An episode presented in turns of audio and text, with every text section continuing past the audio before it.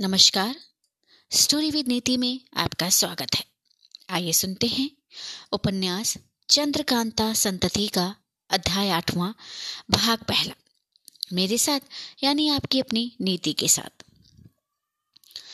पिछले अध्याय में हमने माया रानी की बहन कमलिनी के बारे में जाना और साथ ये भी जाना कि माया रानी की बुरी आदतों के चलते कमलिनी ने उसका घर छोड़कर वीरेंद्र सिंह का साथ देने की सोची है। इसके साथ ही हमने तेज सिंह का माया रानी की कैद में कैद होना और किसी चंडोल नाम के व्यक्ति का तेज सिंह और बाकी वीरेंद्र सिंह, चंद्रकांता और बाकी सबों को उनकी कैसे छुड़ा कर ले जाना। और इसके साथ साथ हमने जो है, नानक है, नानक के जो वृतांत है, यानी कि जो उसके जीवन गाथा है, वो भी सुना। उसी की जुबानी जो कि वो तेज सिंह को सुना रहे थे। तो आइए, अब आगे जानते हैं कि उपन्यास की ये कहानी किस तरफ़ मोड़ लेगी। आइए सुनते हैं। माया रानी की कमर में से ताली लेकर जब लाडली चली गई तो उसके घंटे भर बाद माया रानी होश में आकर उठ बैठी। उसके बदन में कुछ कुछ दर्द हो रहा था, जिसका सबब वह समझ नहीं सकती थी। उसे फिर उन्हीं ख्यालों ने आकर घेर लिया, जिनकी बदौलत दो घंटे पहले वह बहुत ही परेशान थी। ना वह बैठकर आराम पा सकती थी और ना कोई उपन्यास इत्यादि पढ़कर ही अपना जी बहला सकती थी।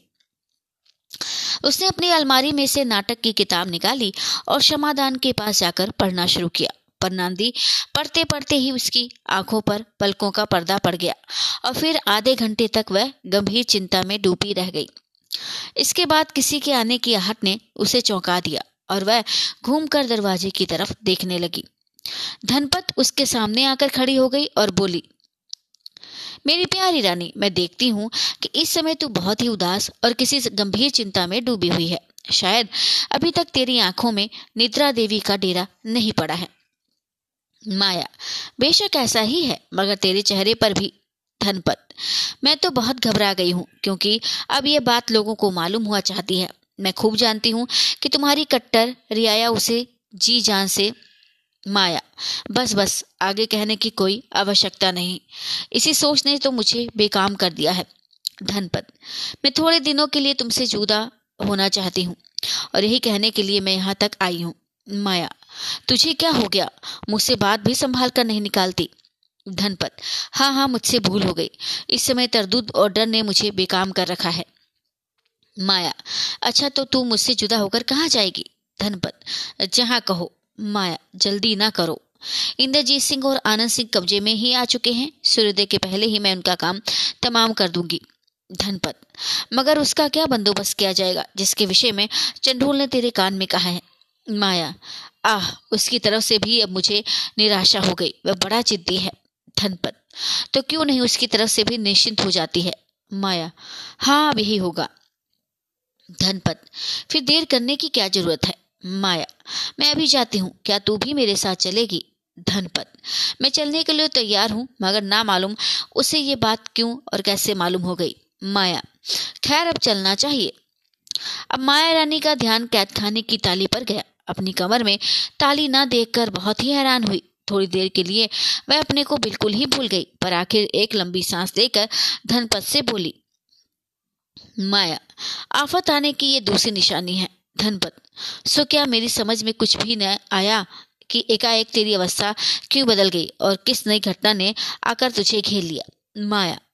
कैद खाने की ताली जिसे मैं सदा अपनी कमर में रखती थी, गायब हो गई। धनपत कहीं दूसरी जगह न रख दी हो। माया, नहीं नहीं, ज़रूर मेरे पास ही थी। चल लाडली से पूछूँ, शायद वह इस विषय में कुछ कह सके। माया रानी धनपत को साथ ली, लाडली के कमरे में गई, मगर वहाँ लाडली थी, कहाँ जो मिलती। अब उसकी घबराहट की कोई हद ना रही। एकदम बोल उठी, बेशक लाडली ने हमें धोखा दिया है। धनपत, उसे ढूंढना चाहिए।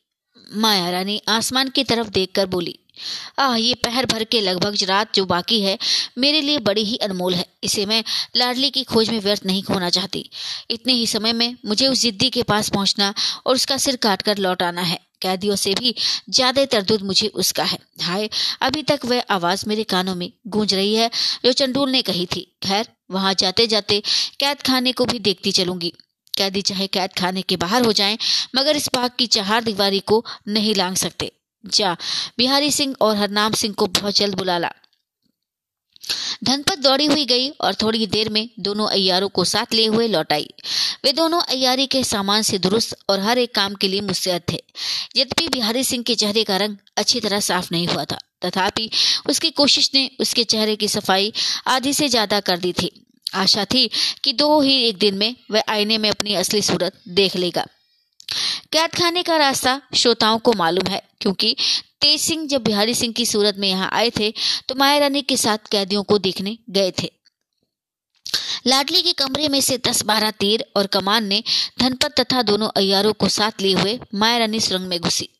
जब कैद खाने के दरवाजे पर पहुँची तो दरवाज़ा ज्यो का त्यों बंद पाया। कैद खाने की ताली और लाडली के गायब होने का हाल करके बिहारी सिंह और हरनाम सिंह को ताकीद कर दी कि जब तक मैं लौट कर ना आऊँ, तब तक तुम दोनों बड़ी होशियारी से इस दरवाजे पर पहरा दो। इसके बाद धनपत को साथ लिए हुए माया रानी बाग के तीसरे दर्जे में उसी रास्ते से गई, जिस राह से तेज सिंह भेजे गए थे। हम पहले सुना आए हैं कि बाग के तीसरे दर्जे में एक बुर्ज है, उसके चारों तरफ़ बहुत से मकान, कमरे और कोठरिया हैं। बाग में एक छोटा सा चश्मा बह रहा था, जिसमें हाथ भर से ज़्यादा पानी नहीं था। माया रानी उसी चश्मे के किनारे किनारे थोड़ी दूर तक गई, यहाँ तक कि वह एक मौलसिरी के पेड़ के नीचे पहुँची, जहाँ संगमरमर का एक छोटा सा चबूतरा बना हुआ था। और उस चबूतरे पर पत्थर की मूर्त आदमी के बराबर बैठी हुई थी। रात पहर भर से कम बाकी थी। चंद्रमा धीरे धीरे निकलकर अपनी सफ़ेद रोशनी पूरे आसमान पर फैला रहा था। माया रानी ने उस मूर्त की कलाई पकड़कर बैठी। साथ ही मूरत ने मुँह खोल दिया। माया रानी ने उसके मुँह में हाथ डालकर कोई पेंच घुमाना शुरू किया। थोड़ी देर में चबूतरे के सामने की तरफ़ का एक बड़ा सा पत्थर हल्की आवाज़ के साथ हटकर अलग हो गया और नीचे उतरने के लिए सीढ़ियाँ दिखाई दी। अपने पीछे पीछे धनपत को आने का इशारा करके माया रानी उस तहखाने में उतर गई। यद्यपि तहखाने में अंधेरा था, मगर माया रानी ने टटोल कर एक आले पर से लालटेन और उसके बालने का सामान उतारा और बत्ती बाल कर चारों तरफ़ देखने लगी। पूरब तरफ़ की सुरंग का एक छोटा सा दरवाज़ा खुला हुआ था। दोनों उसके अंदर घुसी और सुरंग में चलने लगे। लगभग सौ कदम जाने के बाद वह सुरंग खत्म हुई और ऊपर चढ़ने के लिए सीढ़ियाँ दिखाई दी। दोनों औरतें ऊपर चढ़ गई और उस बुर्ज के निचले हिस्से में पहुँची, जो बहुत से मकानों से घिरा हुआ था। यहाँ भी उसी तरह का चबूतरा और इस पर पत्थर का आदमी बैठा हुआ था। वह भी किसी सुरंग का दरवाज़ा था, जिसे माया रानी ने पहली रीति से खोला। यह सुरंग चौथे दर्जे में जाने के लिए थी। दोनों औरतें उस सुरंग में घुसी। 200 कदम के लगभग जाने के बाद वह सुरंग खत्म हुई और ऊपर चढ़ने के लिए सीढ़ियाँ भी नज़र आई। दोनों औरतें ऊपर चढ़कर एक कोठरी में पहुँची, जिसका दरवाज़ा खुला हुआ था। कोठरी के बाहर निकलकर धनपत और माया रानी ने अपने को बाग के चौथे हिस्से में पाया। इस बाग का पूरा पूरा नक्शा हम आगे चलकर खींचेंगे। यहाँ केवल माया रानी की कार्रवाई का हाल ही हम सुनाते हैं। कोठरी से आठ दस कदम की दूरी पर पक्का मगर सूखा कुआँ था, जिसके अंदर लोहे की एक मोटी जंजीर लटक रही थी। कुएँ के ऊपर डोल और रस्सा पड़ा था। डोल में लालटेन रखकर कुएँ के अंदर ढीला और जब वह तह में पहुँच गया तो दोनों औरतें जंजीर थाम कर कुएँ के अंदर उतर गई। नीचे कुएँ के दीवार के साथ छोटा सा दरवाज़ा था, जिसे खोलकर धनपत को पीछे आने का इशारा करके माया रानी हाथ में लालटेन लिए हुए अंदर घुस गई। वहाँ पर छोटी छोटी कई कोठरियाँ थीं। निचली कोठरी में, जिसके आगे लोहे का जंगला लगा हुआ था, एक आदमी हाथ में फौलादी डाल लिए टहलता हुआ दिखाई पड़ा। यहाँ बिल्कुल अंधेरा था, मगर माया रानी के हाथ वाली लालटेन ने उस कोठरी की हर एक चीज़ को और उस आदमी की सूरत बखूबी दिखा दी। इस समय उस आदमी की उम्र का अंदाज करना मुश्किल है, क्योंकि रंज और गम ने उसे सुखाकर कांटा कर दिया है। बड़ी बड़ी आँखों के चारों तरफ़ स्याही दौड़ गई है और उसके चेहरे पर झुरियाँ पड़ी हुई हैं। तो भी हर एक हालत पर ध्यान देकर कह सकते हैं कि वह किसी जमाने में बहुत ही हसीन और नाजुक रहा होगा, मगर इस समय कैद ने उसे मुर्दा बना रखा है। उसके बदन के कपड़े बिल्कुल फटे और मैले थे और वह बहुत ही मजहूल हो रहा था। कोठरी के एक तरफ़ तांबे का घड़ा, लोटा और कुछ खाने का सामान रखा हुआ था। ओढ़ने और बिछाने के लिए दो कंबल थे। कोठरी की पिछली दीवार में खिड़की थी, जिसके अंदर से बदबू आ रही थी। माया रानी और धनपत को देखकर वह आदमी ठहर गया और इस अवस्था में भी लाल लाल आँखें करके उन दोनों की तरफ़ देखने लगा। माया रानी, ये आखिरी दफे में मैं तेरे पास आई हूँ। कह दी, ईश्वर करे ऐसा ही हो और फिर तेरी सूरत दिखाई न दे। माया रानी, अभी अगर वह भेद मुझे बता दे तो तुझे छोड़ दूँगी। कह कैदी हरामजादी कमीनी औरत, दूर हो जा मेरे सामने से। माया रानी, मालूम होता है वह भेद तू अपने साथ ले जाएगा। कैदी बेशक ऐसा ही है। माया रानी, ये ढाल तेरे हाथ में कहाँ से आई? कैदी तू चांडालने की इस बात का जवाब मैं क्यों दूँ? माया रानी, मालूम होता है कि तुझे अपनी जान प्यारी नहीं, और अब तू मौत के पंजे में पड़ना ही चाहता है। कह दी बेशक पहले मुझे अपनी जान प्यारी न थी, पाँच दिन पहले भोजन करना मुझे पसंद न था। कभी कभी तेरी सूरत देखने की बनिस मौत को हज़ार दर्जे अच्छा समझता था, मगर अब मैं मरने के लिए तैयार नहीं हूँ। माया रानी अच्छा तुझे मेरे हाथ से बचाने वाला है ही कौन? कह दी ये। धनपत ना मालूम ये ढाल इसे क्यों मिल गई? माया रानी के कान में बोली, क्या चंडूल यहाँ तो नहीं पहुँच गया? माया रानी, कुछ समझ में नहीं आता ये ढाल भविष्य बुरा बता रही है। धनपत, मेरा कलेजा ढर के मारे काँप रहा है। माया रानी, ये तुझे किस तरह नहीं बचा सकती और मैं तेरी जान लिए बिना जा नहीं सकती? कह दी खैर जो कुछ तू कर सके कर ले। माया रानी, तू जिद्दी और बेहया है, कह दी। हराम जादी की बच्ची, बेहया तो तू है जो घड़ी घड़ी के बाद मेरे सामने आ जाती है। इस बात के जवाब में माया रानी ने एक तीर कैदी को मारा, जिसे उसने बड़ी चलाकी से ढाल पर रोक लिया। दूसरा तीर चलाया, वह भी बेकार हुआ। तीस, तीसरा तीर चलाया, उससे भी कोई काम न चला। लाचार माया रानी कैदी का मुँह देखने लगी। कैदी बोला, तेरे की अब कुछ भी नहीं होगा माया रानी खैर देखूँगी, तू कब तक अपनी जान बचाता है? कैदी। मेरी जान कोई भी नहीं ले सकता, बल्कि मुझे निश्चय हो गया कि अब तेरी मौत आ गई है। इसका जवाब माया रानी कुछ देना ही चाहती थी कि एक आवाज़ ने उसे चौंका दिया। कैदी की बात पूरी होने के साथ ही किसी ने कहा, बेशक माया रानी की मौत आ गई। कैद खाने का हाल हम तो ऊपर सुना ही आए हैं, पुनः सुनाने की कोई आवश्यकता नहीं। उस कैद खाने में कई कोठरियाँ थी, जिनमें से आठ कोठरियों में तो हमारे बहादुर लोग कैद हैं और बाकी कोठरियाँ खाली थी। कोई आश्चर्य नहीं, यदि हमारे श्रोतागण महाशय उन बहादुरों के नाम भूल गए हों, जो इस समय माया रानी के कैद खाने में बेबस पड़े हैं। असु एक दफे पुनः याद दिला देते हैं। उस कैद खाने में कुंवर इंद्रजीत सिंह, कुंवर आनंद सिंह, तारा सिंह, भैरव सिंह, देवी सिंह और शेर सिंह के अतिरिक्त एक कुमारी भी थी, जिसके मुख की सुंदर आभा ने उस कैद खाने में उजाला कर रखा था। श्रोतागण समझ ही गए होंगे कि हमारा इशारा कामने की तरफ़ है। यद्यपि वह इस कोठरी में बंद थी, जिसके अंदर मर्दों की निगाह नहीं जा सकती थी, तथापि कुंवर आनंद सिंह को इस बात पर ढांढस थी कि उनकी प्यारी कामनी उनसे दूर नहीं है, मगर कुंवर इंद्रजीत सिंह के रंज का कोई ठिकाना नहीं था। वे कुछ भी नहीं जानते थे कि उनकी प्यारी किशोरी कहाँ और किस अवस्था में है। इस कैद खाने में छत के सहारे शीशे की एक कंदील लटक रही थी। उसी में माया रानी का एक आदमी रोज जाकर रोशनी ठीक कर देता था। ठीक कर देना, हम इसलिए कहते हैं कि उस कैद खाने में अंधेरा रहने के कारण दिन रात बत्ती चला करती थी और ठीक समय पर आदमी जाकर उसे दुरुस्त कर दिया करता था। खाने पीने का सामान आठ पैर में एक दफे कैदियों को दिया जाता था। कैद खाने की भयानक अवस्था लिखने में हम विशेष समय नष्ट नहीं करना चाहते, क्योंकि हमें किस्सा बहुत ही सुनाना है और जगह बहुत ही कम है। अब हम उस संध्या का हाल सुनाते हैं जिस दिन माया रानी से और चंडूल से बातचीत हुई थी, या जब कमलिनी से लाडली मिली थी। यूँ तो तहखाने के अंदर दिन रात समान था और कैदियों को इस बात का ज्ञान बिल्कुल ही नहीं था कि सूर्य कब उदय और कब अस्त होते हैं। तथापि बाहरी हिसाब से हमें समय लिखना ही पड़ता है। संध्या होने के बाद एक आदमी कैद खाने में आया और कैदियों की तरफ़ देख कर बोला, माया रानी की तरफ़ से इस समय मैं आप लोगों के पास ये कहने के लिए आया हूँ कि कल पहर दिन चढ़ने के पहले ही आप लोग इस दुनिया से उठा दिए जाएँगे। इसके अतिरिक्त अपनी तरफ़ से अफसोस के साथ आपको इतला देता हूँ कि राजा वीरेंद्र सिंह और रानी चंद्रकांता को भी हमारी माया रानी ने गिरफ़्तार कर लिया है। उन्हीं के सामने आप लोग मारे जाएँगे और इसके बाद उन दोनों की भी जान ले ली जाएगी। इस आदमी के आने के पहले कैदी लोग सुस्त और उदास बैठे हुए थे। मगर जब इस आदमी ने आकर ऊपर लिखी बातें कही तो सभी की अवस्था बदल गई। क्रोध से सभी का चेहरा लाल हो गया और बदन कांपने लगा। लेकिन उस आदमी की बात का जवाब किसी ने कुछ ना दिया। कैदियों को संदेशा देने के बाद माया रानी का आदमी उस कोठरी में गया, जिसमें हथकड़ी और बेड़ी से बेबस बेचारी कामनी थी। थोड़ी ही देर बाद कामनी को साथ लिए हुए वह आदमी बाहर निकला। उस समय सभी की निगाह उस बेचारी कामनी पर पड़ी। देखा कि रंज गम और दुख के मारे वे सूख कर कांटा हो गई है। मालूम होता है, मानो वर्षों से बीमार है। सिर के बाल खुले और फैले हुए हैं। साड़ी मैली और खराब हो गई है। मगर भोलापन, खूबसूरती और नजाकत ने इस अवस्था में भी उसका साथ नहीं छोड़ा है। उसके दोनों हाथ बंधे थे और वह बेड़ी के सबब से अच्छी तरह कदम नहीं उठा सकती थी। सभी को देखते देखते कामनी को साथ लिए हुए माया रानी का आदमी कैद खाने के बाहर चला गया और कैद खाने का दरवाज़ा फिर बंद हो गया। ताली भरने की आवाज़ भी बहादुर कैदियों के कानों में पड़ी। यो तो वहाँ जितने कैदी थे, सभी क्रोध के मारे काँप रहे थे। मगर हमारे आनंद सिंह की अवस्था कुछ और ही थी। एक तो अपने माँ बाप का हाल सुनकर जोश में ही आ चुके थे। दूसरे, कामनी को जो इस बेबसी के साथ कैद खाने के बाहर जाते देखा और भी उबल पड़े, क्रोध संभाल न सके। उठ के खड़े हो गए और जंगले वाली कोठी में, जिसमें कैद थे टहने लगे।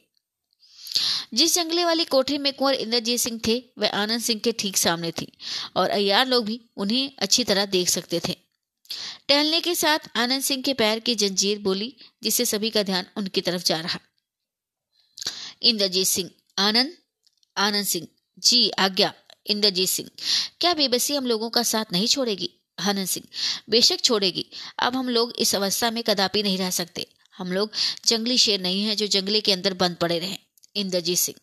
हाँ ऐसा ही है। ये लोहे की तार अब हमें रोक नहीं सकती।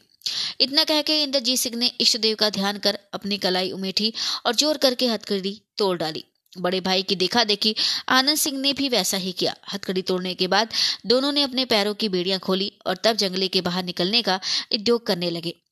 दोनों हाथों से लोहे का छड़, जो जंगले में लगा हुआ था, पकड़ के और लात अड़ा के खींचने लगे। इसमें कोई संदेह नहीं कि दोनों कुमार बड़े बहादुर और ताकतवर थे। छड़ टेढ़े हो होकर छेदों से बाहर निकलने लगे और बात की बात में दोनों शेर जंगले वाली कोठरी के बाहर निकल के खड़े हो गए। दोनों गले मिले और इसके बाद हर एक जंगले के छड़ों को निकालकर दोनों भाइयों ने अपने अयारों को भी छुड़ाया और जोश में आकर बोले, उद्योग से बढ़ के दुनिया में कोई पदार्थ नहीं है। आनंद सिंह, ईश्वर चाहेगा तो अब थोड़ी देर में हम लोग इस कैद खाने के बाहर भी निकल जाएँगे। इंद्रजीत सिंह हाँ अब हम लोगों को इसके लिए भी उद्योग करना चाहिए। भैरव सिंह।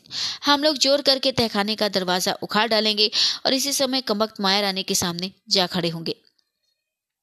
अयारों को साथ लिए हुए दोनों भाई सदर दरवाजे के पास गए, जो बाहर से बंद था। यह दरवाज़ा चार अंगुल मोटे लोहे का बना था और इसकी मज़बूत जोल भी ज़मीन में बहुत गहरी घुसी हुई थी, इसलिए पूरे दो घंटे तक मेहनत करने पर भी कोई नतीजा ना निकला। क्रोध में आकर इंद्रजीत सिंह और आनंद सिंह ने लोहे का छड़ जो जंगले में से निकला, था, उठा लिया और बाई तरफ़ की दीवार जो चूना और ईटों से बनी हुई थी, तोड़ने लगे। उस समय अयार ने दोनों भाइयों के हाथ से छड़ ले लिया और दीवार तोड़ना खुद शुरू कर दिया। पहर भर की मेहनत से दीवार में इतना बड़ा छेद हो गया कि आदमी उसकी राह बखूबी निकल जाए। भैरव सिंह ने झाँक कर देखा, उस तरफ़ बिल्कुल अंधेरा था और इस बात का ज्ञान जरा भी नहीं हो सकता था कि दीवार की दूसरी तरफ़ क्या है। हम ऊपर सुना आए हैं कि इस कैद खाने में छत के सहारे शीशे की एक कंदील लटकती है। इस समय अयारों ने उसी कंदील की रोशनी से काम लेना चाहा। तारा सिंह ने भैरव सिंह के कंधे पर चढ़कर कंदील उतार ली और उसे हाथ में लिए हुए इस सुराग की राह से दूसरी तरफ़ निकल गए। उनके पीछे दोनों कुमार और अयार लोग भी गए। अब मालूम हुआ कि ये कोठरी है जो लगभग तीस हाथ के लंबी और पंद्रह हाथ से कम चौड़ी है। कुमार तथा अय्यार लोग अगर बिना रोशनी के इस कोठरी में आते तो ज़रूर दुख भोगते, क्योंकि यहाँ ज़मीन बराबर ना थी। बीचों बीच में एक कुआँ था और उसके चारों तरफ़ ज़मीन में चार दरवाजे बने हुए थे, जिनकी देखने से मालूम होता था कि यहाँ कई तहखाने हैं और ये दरवाजे नहीं। तहखानों के रास्ते हैं। इस समय उन दरवाजों के पल्ले जो लकड़ी के थे, अच्छी तरह देखने से मालूम हुआ कि नीचे उतरने के लिए सीढ़ियाँ बनी हुई हैं और उस कुएँ में भी लोहे की एक जंजीर लटक रही थी। इसके अतिरिक्त चारों तरफ़ की दीवारें बराबर थी अर्थात किसी तरफ़ कोई दरवाज़ा ना था जिसे खोलकर ये लोग बाहर जाने की इच्छा करें। इंद्रजीत सिंह, मालूम होता है कि यहाँ आने का, यहाँ से जाने के लिए कई तहखानों के सिवाय कोई राह नहीं है। आनंद सिंह, मैं भी यही समझता हूँ। देवी सिंह, इन तहखानों में उतरे बिना काम नहीं चलेगा। तारा सिंह, आगे हो तो मैं रोशनी लेकर एक तहखाने में उतरूं और देखूँ कि क्या है। इंद्रजीत सिंह ठहर जाओ, कोई हर्ज नहीं। आज्ञा पाकर तारा सिंह एक तहखाने के मुँह पर गए, मगर जब नीचे उतरने लगे तो कुछ देखकर रुक गए। कुंवर इंद्रजीत सिंह ने रुकने का सबब पूछा, जिसके जवाब में तारा सिंह ने कहा, इस तहखाने में रोशनी मालूम होती है, और धीरे धीरे वह रोशनी तेज जाती है। मालूम होता है कि सुरंग है, और कोई आदमी हाथ में बत्ती लिए इसी तरफ़ आ रहा है। दोनों कुमार और अरिया लोग भी वहाँ गए और झाँक कर देखने लगे। थोड़ी देर में दो कमसिन औरतें नज़र पड़ी जो सीढ़ी के पास आकर ऊपर चढ़ने का इरादा कर रही थी। एक हाथ में मोमबत्ती थी, जिसे देखते ही कुमार ने पहचान लिया कि ये कमलिनी है, साथ में लाडली भी थी। मगर उसे वे पहचानते ना थे। हाँ जब कैदी बनकर माया रानी के दरबार में लाए गए थे तो माया रानी के बगल में बैठे हुए उसे देखा था और समझते थे कि वह भी हम लोगों की दुश्मन है। इस समय कमलिनी के साथ उसे देखकर कुमार को शक मालूम हुआ, क्योंकि इंद्रजीत सिंह कमलिनी को दोस्त समझते थे और दोस्त के साथ दुश्मन का होना बेशक खटके की बात है। कमलिनी जब सीढ़ी के पास पहुँची तो ऊपर रोशनी देखकर रुक गई। साथ ही कुमार ने पुकार कर कहा, डरो मत, ऊपर चली आओ, मैं हूँ हूँ इंद्रजीत सिंह। कमलिनी ने कुमार की आवाज़ पहचान ली और लाडली को साथ लिए हुए ऊपर चली आई, मगर दोनों कुमार और उनके अयारों को वहाँ देखकर ताजुब करने लगी। कमलिनी, आप लोग यहाँ कैसे? इंद्रजीत सिंह, यही बात मैं तुमसे पूछने वाला था। कमलिनी, मैं तो आपको छुड़ाने के लिए आई हूँ, मगर मालूम होता है कि मेरे आने के पहले ही किसी ने पहुंचकर आप लोगों को छुड़ा दिया है। देवी सिंह, कोई दूसरा नहीं आया। दोनों कुमारों ने स्वयं अपनी अपनी हथकड़ी तोड़ डाली, जंगलों के सीखे खींचकर बाहर निकाल दिए और हम लोगों को भी कैसे छुड़ाया। इसके बाद दीवार तोड़कर हम लोग अभी थोड़ी देर हुए इधर आए हैं। कमलिनी। बहादुर हैं आप लोग, ये ना ऐसा करेंगे तो दूसरा कौन करेगा? इंद्रजीत सिंह। हम एक बात तुमसे और पूछना चाहते हैं, कमलिनी। आपका मतलब मैं समझ गई, शायद इसके बारे में आप पूछ रहे होंगे, इंद्रजीत सिंह। हाँ ठीक है, क्योंकि इन्हें हमने उसके पास बैठे देखा था, जिसके फ्रेम ने हमारी ये दशा की है, और लोगों की बातों से ये भी मालूम हुआ कि उसका नाम माया रानी है। कमलिनी। बहुत दिनों तक साथ रहने पर भी आपको मेरा भेद कुछ भी मालूम नहीं हुआ। मगर इस समय मैं इतना कह देना उचित समझती हूँ कि मेरी छोटी बहन है और माया रानी की बड़ी बहन है। हम तीनों बहनें हैं, लेकिन अनबन होने के कारण मैं उससे अलग हो गई और आज इसने भी उसका साथ छोड़ दिया। आज से पहले मैं मेरी ही दुश्मन थी, मगर आज से इसकी भी, जिसका नाम लाडली है, जान की प्यासी हो गई है। मगर इतना सुनने पर भी मैं समझती हूँ कि आप मुझे अपना दुश्मन ना समझते होंगे। इंद्रजीत सिंह, नहीं नहीं, कदापि नहीं, मैं तुम्हें अपना हमदर्द समझता हूँ। तुमने मेरे साथ बहुत कुछ नेकी की है, कमलिनी। आप लोगों को छुड़ाने के लिए तेज सिंह भी यहाँ आए थे, मगर गिरफ़्तार हो गए। इंद्रजीत सिंह, क्या तेज सिंह भी गिरफ़्तार हो गए? लेकिन वह उस कैद खाने में नहीं लाए गए, जहाँ हम लोग थे, कमलिनी। वे दूसरी जगह रखे गए थे, मैंने उन्हें भी कैसे छुड़ाया है? अब थोड़ी देर में आप उनसे मिलना चाहते हैं। आनंद सिंह चुपचाप इन दोनों की बातें सुन रहे थे और छिपी निगाहों से लाडली के रूप की अलौकिक छटा का भी आनंद ले रहे थे। लाडली भी प्रेम की निगाहों से उन्हें देख रही थी। लाडली भी प्रेम की निगाहों से उन्हें देख रही थी। इस बात को कमलिनी ने भी जान लिया, मगर वह तरत दे गई। जब आनंद सिंह ने तेज सिंह का हाल सुना, तब चौके और कमलिनी की तरफ़ देखकर बोले, सुना है कि हमारे माता पिता भी कमलिनी हाँ उन दोनों को भी कमबख्त माया रानी ने फंसा लिया है। हाय, मैंने सुना है कि वे दोनों बेचारे बड़े संकट में हैं और सहज ही में उन दोनों का छूटना मुश्किल है। तथापि, उद्योग में विलंब ना करना चाहिए। अब आप कोई सवाल ना कीजिए और यहाँ से जल्द निकल चलिए। राजा वीरेंद्र सिंह और रानी चंद्रकांता का हाल सुनकर सबके सब घबरा गए और आगे कुछ सवाल करने की हिम्मत नहीं पड़ी। कुमार कमलिनी के साथ चलने के लिए तैयार हो गए और सभी को साथ लिए हुए कमलिनी फिर से तहखाने में उतर गई, जहाँ से आई थी। कुंवर इंद्रजीत सिंह किशोरी का और आनंद सिंह कामनी का हल पूछने के लिए बेचैन थे, मगर मौका ना समझकर चुप रह गए। नीचे जाने पर मालूम हुआ कि वह एक सुरंग का रास्ता था, मगर ये सुरंग साधारण न थी। इसकी चौड़ाई केवल इतनी थी कि दो आदमी बराबर मिलकर जा सकते थे। ऊंचाई की अवस्था थी कि हर एक मर्द हाथ ऊँचा करके उसकी छत छू सकता था। दोनों तरफ़ की दीवार स्या पत्थर की थी, जिस पर तरह तरह की खूबसूरत भयानक और कहीं कहीं आश्चर्यजनक तस्वीरें मुसौरों की कारीगरी का नमूना भी दिखा रही थी, अर्थात रंगों से बनी हुई थी। पत्थर गढ़कर नहीं बनाई गई थी, परंतु उन तस्वीरों के रंग की भी ये अवस्था थी कि अभी दो चार दिन की बनी मालूम होती थी, जिन्हें देख हमारे कुमारों और अयारों को बहुत ही ताजुब मालूम हो रहा था। कमलिनी, आप चाहते होंगे कि इन विचित्र तस्वीरों को अच्छी तरह देखें। इंद्रजीत सिंह। बेशक ऐसा ही है किंतु इस दौड़ा दौड़ में ऐसी उत्तम तस्वीरों को देखने का आनंद कुछ भी नहीं मिल सकता है। और यहाँ की एक, एक तस्वीर ध्यान देखकर देखने योग्य है परंतु क्या किया जाए? जब से अपने माता पिता का हाल तुम्हारी जुबानी सुना है जी बेचैन हो रहा है। यही इच्छा होती है कि जहाँ तक हो सके चल चले। उनके पास पहुँचे और उन्हें कैसे छुड़ावें? तुम स्वयं कह चुकी हो कि वे बड़े संकट में पड़े हैं परंतु ये न जाना जाए गया कि उन्हें किस प्रकार का संकट है। कमलिनी। आपका कहना बहुत ठीक है। इन तस्वीरों को देखने के लिए बहुत समय चाहिए, बल्कि इनका हाल और मतलब जानने के लिए कई दिन चाहिए। और ये समय यहाँ टकने का नहीं, मगर साथ ही इसके ये भी याद रखिए कि आप दो, चार या दस घंटे के अंदर ठिकाने पहुंचकर भी अपने पिता को, माता को नहीं छुड़ा सकते। मुझे ठीक ठीक मालूम नहीं कि वह किस कैद खाने में कैद हैं। पहले तो इसी बात का पता लगाने के लिए कई दिन नहीं तो कई पहर लग जाएँगे। इंद्रजीत सिंह तो क्या तुमने उन्हें अपनी आँखों से नहीं देखा? खमलिनी नहीं, मगर इतना जानती हूँ कि इस बाग के चौथे दर्जे में किसी ठिकाने वैकायद हैं, इंद्रजीत सिंह। क्या इस बाग के कई दर्जे हैं, जिसमें माया रानी रहती है और जहाँ हम लोग बेबस करके लाए गए थे? कमलिनी हाँ इस बाग के चार दर्जे हैं। पहले में तो सिपाहियों और नौकरों के ठहरने का ठिकाना है। दूसरे दर्जे में स्वयं महारानी रहती हैं। तीसरे और चौथे दर्जे में कोई नहीं रहता। हाँ यदि कोई ऐसा कैदी हो जिसे बहुत ही गुप्त रखना मंजूर हो तो वहाँ भेज दिया जाता है। तीसरे और चौथे दर्जे को तिलिस्म कहना चाहिए, बल्कि चौथा दर्जा तो उफ, बड़ी बड़ी भयानक चीज़ों से भरा हुआ है, इंद्रजीत सिंह।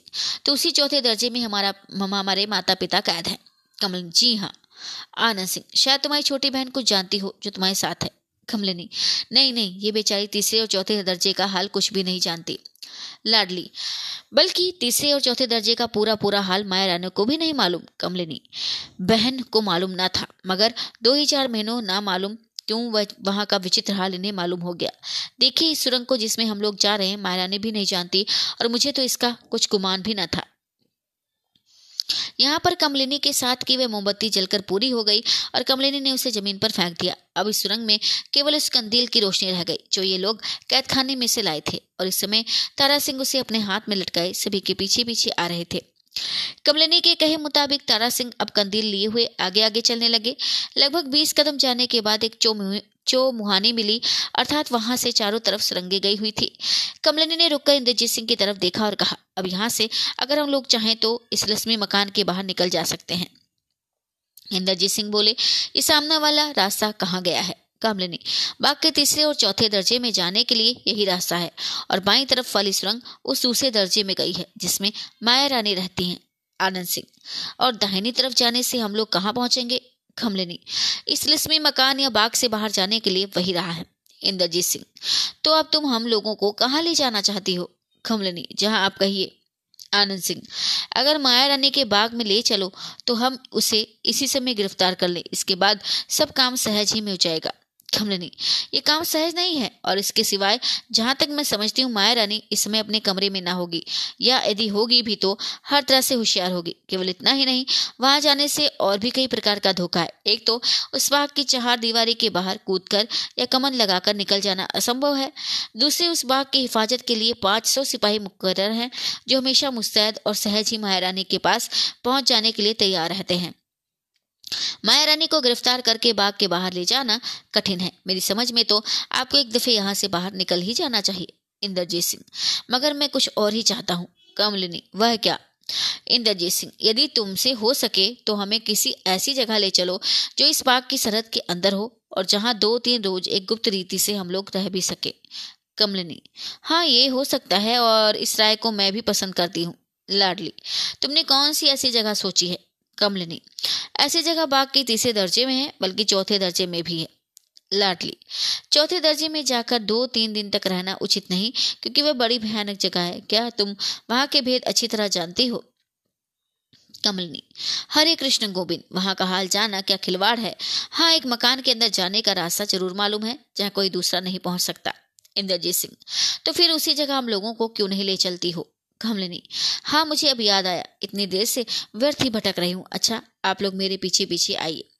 सभी को साथ लिए हुए कमलिनी रवाना हुई। थोड़ी दूर जाने के बाद एक बंद दरवाज़ा मिला। वह दरवाज़ा लोहे का था, मगर यह नहीं मालूम होता था कि वह किस तरह खुलेगा, क्योंकि ना तो उसमें कहीं ताली लगाने की जगह थी और ना कोई जंजीर या कुंडी ही दिखाई देती थी।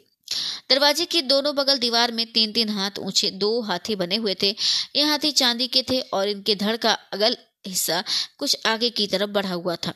एक हाथी की सूंड में दूसरे हाथी की सूंड कूदी थी। इन दोनों हाथियों में अगले एक एक पैर आगे बढ़े और कुछ ज़मीन की तरफ़ इस प्रकार मुड़े हुए थे, जिसके देखने से मालूम होता था कि दो सफ़ेद हाथी क्रोध में आकर सूंड हिला रहे हैं और लड़ने के लिए तैयार हैं।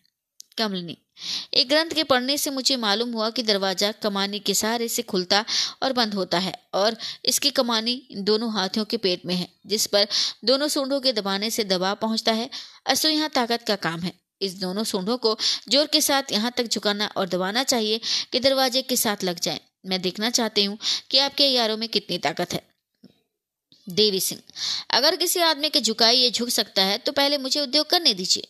खमलिनी आइए आइए, लीजिए, मैं हट जाती हूँ। देवी सिंह ने दोनों सूंडों पर हाथ रखा और छाती से अड़ाकर ज़ोर किया, मगर एक बित्ते से ज़्यादा ना दबा सके और दरवाज़ा दो हाथ की दूरी पर था, इसलिए दो हाथ दबाकर ले जाने की आवश्यकता थी। आखिर देवी सिंह के कहते हुए पीछे हटे, ये राक्षसी काम है। इसके बाद और अयारों ने भी ज़ोर किया, मगर देवी सिंह से ज़्यादा काम न कर सके। तब कमलिनी कुमारों की तरफ़ देखकर हँसी और बोली, सिवाय आप दोनों के ये काम किसी तीसरे से नहीं हो सकेगा। आनंद सिंह, यदि आज्ञा हो तो मैं ज़रूर करूँ।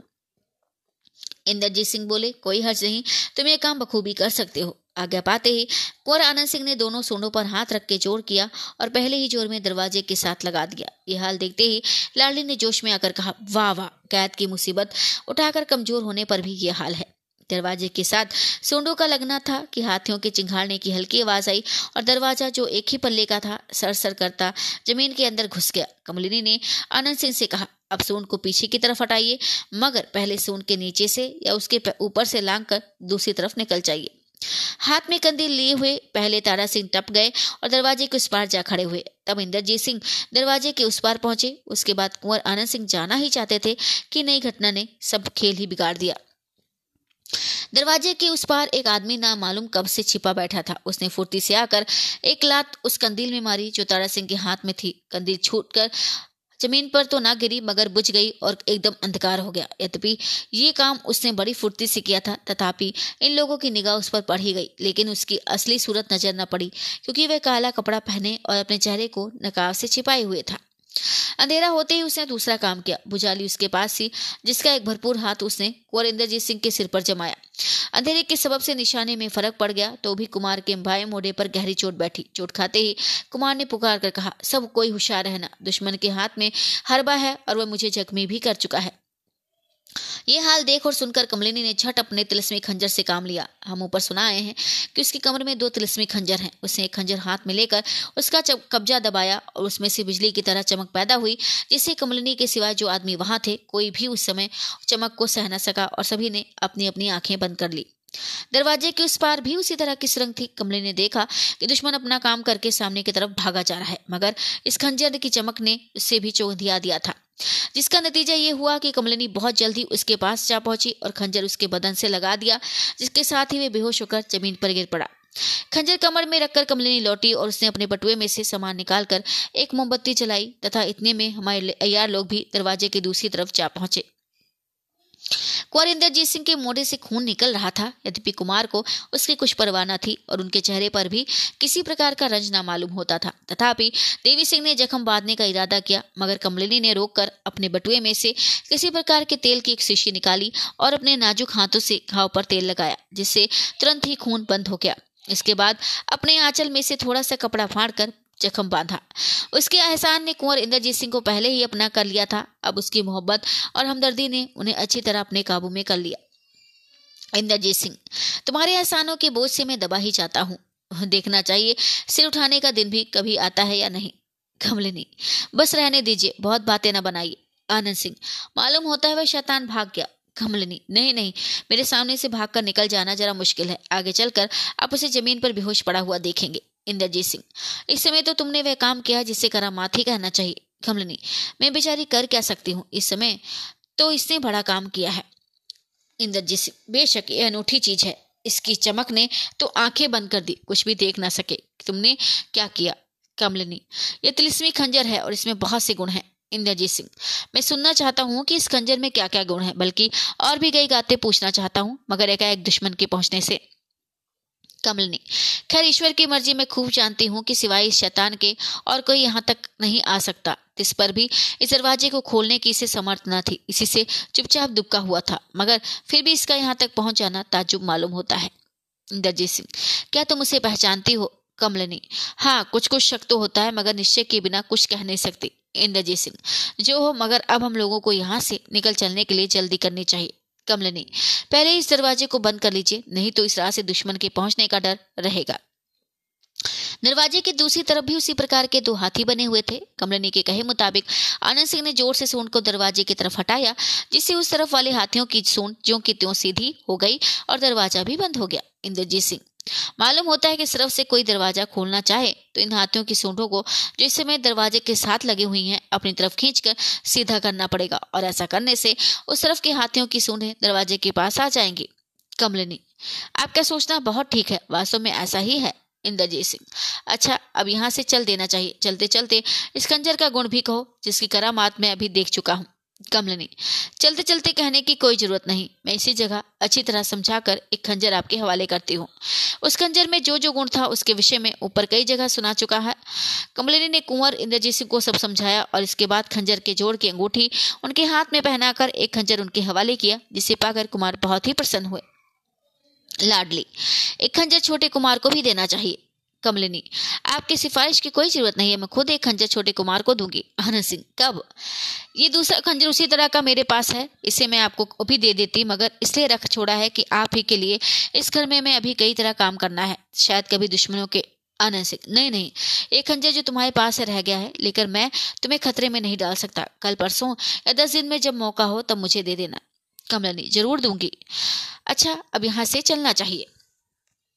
दोनों कुमारों अयारों को साथ लिए हुए कमलिनी वहाँ से रवाना हुई और उस ठिकाने पहुँची जहाँ वह शैतान बेहोश पड़ा था, जिसने कंदील बुझाकर कुमार को जख्मी किया था। चेहरे पर से नकाब हटाते ही कमलिनी चौंकी और बोली, हैं, ये तो कोई दूसरा ही है।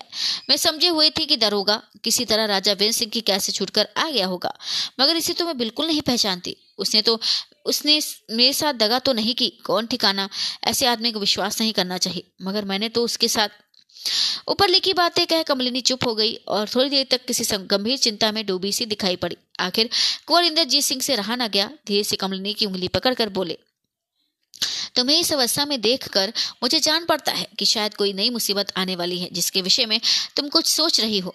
कमलिनी बोली हाँ ऐसा ही है। मेरे कानों में विघ्न बढ़ता दिखता है। अच्छा मर्ज़ी परमेश्वर की। आपके लिए कष्ट उठाना क्या? जान तक देने को तैयार हूँ। अब देर करना उचित नहीं, यहाँ से निकल ही जाना चाहिए। इंद्रजीत सिंह, क्या माया रानी के अनूठे बाग के बाहर निकलने को जानती हो तो कमलनी हाँ। इंद्रजीत सिंह, मैं तो सोचे हुए था कि माता पिता को छुड़ाकर तभी यहाँ से जाऊँगा। कमलिनी, मैंने भी यही निश्चय किया था, परंतु अब क्या किया जाए? सबके पहले अपने को बचाना उचित है। यदि आप ही आफत में फंसेंगे तो उन्हें कौन छुड़ाएगा?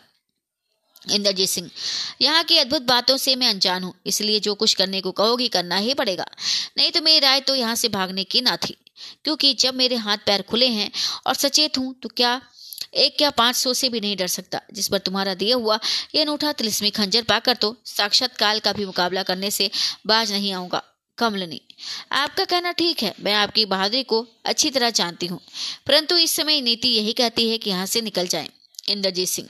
अगर ऐसा ही है तो चलो मैं चलता हूँ। तुम्हारी बुद्धिमानी पर मुझे डांट होता है। कमलनी डाह कैसा? इंद्रजीत सिंह डाह इस बात का कि वह बड़ा ही भागशाली होगा, जिसके पाले तुम पड़ोगी। इसके जवाब में कमलिनी ने कुमार को एक हल्की चुटकी काटी और देश कहा, मुझे तो तुमसे बढ़कर भागशाली कोई दिखाई नहीं पड़ता, मगर आह कमलिनी की इस बात ने तो कुमार को फड़का दिया, लेकिन इस मगर शब्द ने भी बड़ा अंधेर किया, जिसका सबब हमारे मंचले श्रोतागण स्वयं समझ जाएँगे, क्योंकि वे कमलिनी और कुंवर इंद्रजीत सिंह की पहली बातें अभी भूले ना होंगे। जो तालाब के बीच उस मकान में हुई थी, जहाँ कमलिनी रहा करती थी। कमलिनी, इस आदमी को जो बेहोश पड़ा है, उठा के ले चलना चाहिए। देवी सिंह हाँ हाँ इसे मैं उठाकर ले चलूँगा।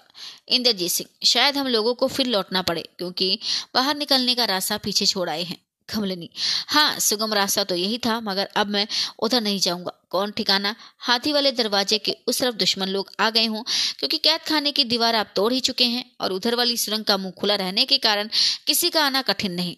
इंद्रजीत सिंह, तब दूसरी राह कौन सी है? क्या उधर चलोगी जिधर से ये दुश्मन आया है? घमलिनी नहीं, उधर भी दुश्मनों का गुमान है। आइए मैं एक और ही रास्ते ले चलती हूँ।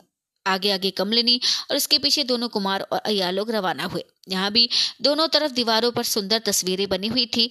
दस बारह कदम आगे जाने के बाद बगल की दीवार पर एक छोटा सा खुला हुआ दरवाज़ा था, जिसे देखकर कमलिनी ने इंद्रजीत सिंह से कहा यह आदमी इसी राह से आया होगा, क्योंकि अभी तक दरवाज़ा खुला हुआ है, मगर मैं दूसरी ही राह से चलूँगी जो जरा कठिन है।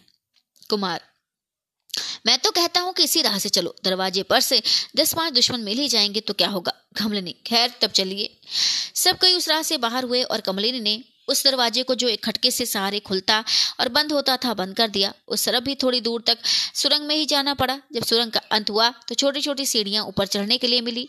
कमलिनी ने ऊपर की तरफ़ देखा और कहा, यहाँ का दरवाज़ा तो बंद है। सबके आगे कमलिनी और फिर दोनों कुमार और यार लोग ऊपर चढ़े। ये सीढ़ियाँ घूमती हुई ऊपर गई थी। मालूम होता था कि किसी बुर्ज पर चढ़ रहे हैं। जब सीढ़ियों का अंत हुआ तो एक चक्कर पहिए की तरह बना हुआ दिखाई दिया, जिसे कमलिनी ने चार पाँच दफे घुमाया। खटकी की आवाज़ के साथ पत्थर की चट्टान अलग हो गई और सभी लोग उस राह से निकलकर बाहर मैदान में दिखाई देने लगे। बाहर सन्नाटा देखकर कमलिनी ने कहा, शुक्र है कि यहाँ हमारा दुश्मन कोई नहीं दिखाई देता। जिस राह से कुमार और अयार लोग बाहर निकले वह पत्थर का एक चबूतरा था, जिसके ऊपर महादेव का लिंग स्थापित था। चबूतरे के नीचे की तरफ़ का बगल वाला पत्थर खुलकर ज़मीन के साथ सट गया था और वही बाहर निकलने का रास्ता बन गया था। लिंग के बगल में तांबे का बड़ा सा नंदी बना हुआ था और उसके मोढ़े पर लोहे का एक सर्प कुंडली मारे बैठा था। कमलिनी ने सांप के सिर को दोनों हाथों से पकड़कर उभारा और साथ ही नंदी ने मुँह खोल दिया। तब कमलिनी ने उसके मुँह में हाथ डालकर कोई पेंच घुमाया। वह पत्थर की चट्टान जो अलग हो गई थी, फिर जो की त्यों हो गई और सुरंग का मुँह बंद हो गया। कमलिनी ने सांप के फन को फिर दबा दिया और बैल ने भी अपना मुँह बंद कर लिया। इंद्रजीत सिंह बोले, ये दरवाज़ा भी अजब तरह से खुलता और बंद होता है कमलिनी। कमलिनी हाँ बड़ी कारीगरी से बनाया गया है। इंद्रजीत सिंह। इसके खोलने और बंद करने की तरकीब माया रानी को ज़रूर मालूम होगी। कमलिनी, जी नहीं। जी हाँ। ये भी जानती है, क्योंकि बाग के तीसरे दर्जे में जाने के लिए ये भी एक रास्ता है, जिसे हम तीनों बहनें जानती हैं, मगर उस हाथी वाले दरवाजे का हाल, जिसे आपने खोला था, सिवाय मेरे और कोई भी नहीं जानता। आनंद सिंह, ये जगह बड़ी भयानक मालूम पड़ती है। कमलनी। जी हाँ ये पुराना मसान है और गंगा जी भी यहाँ से थोड़ी ही दूर पर है।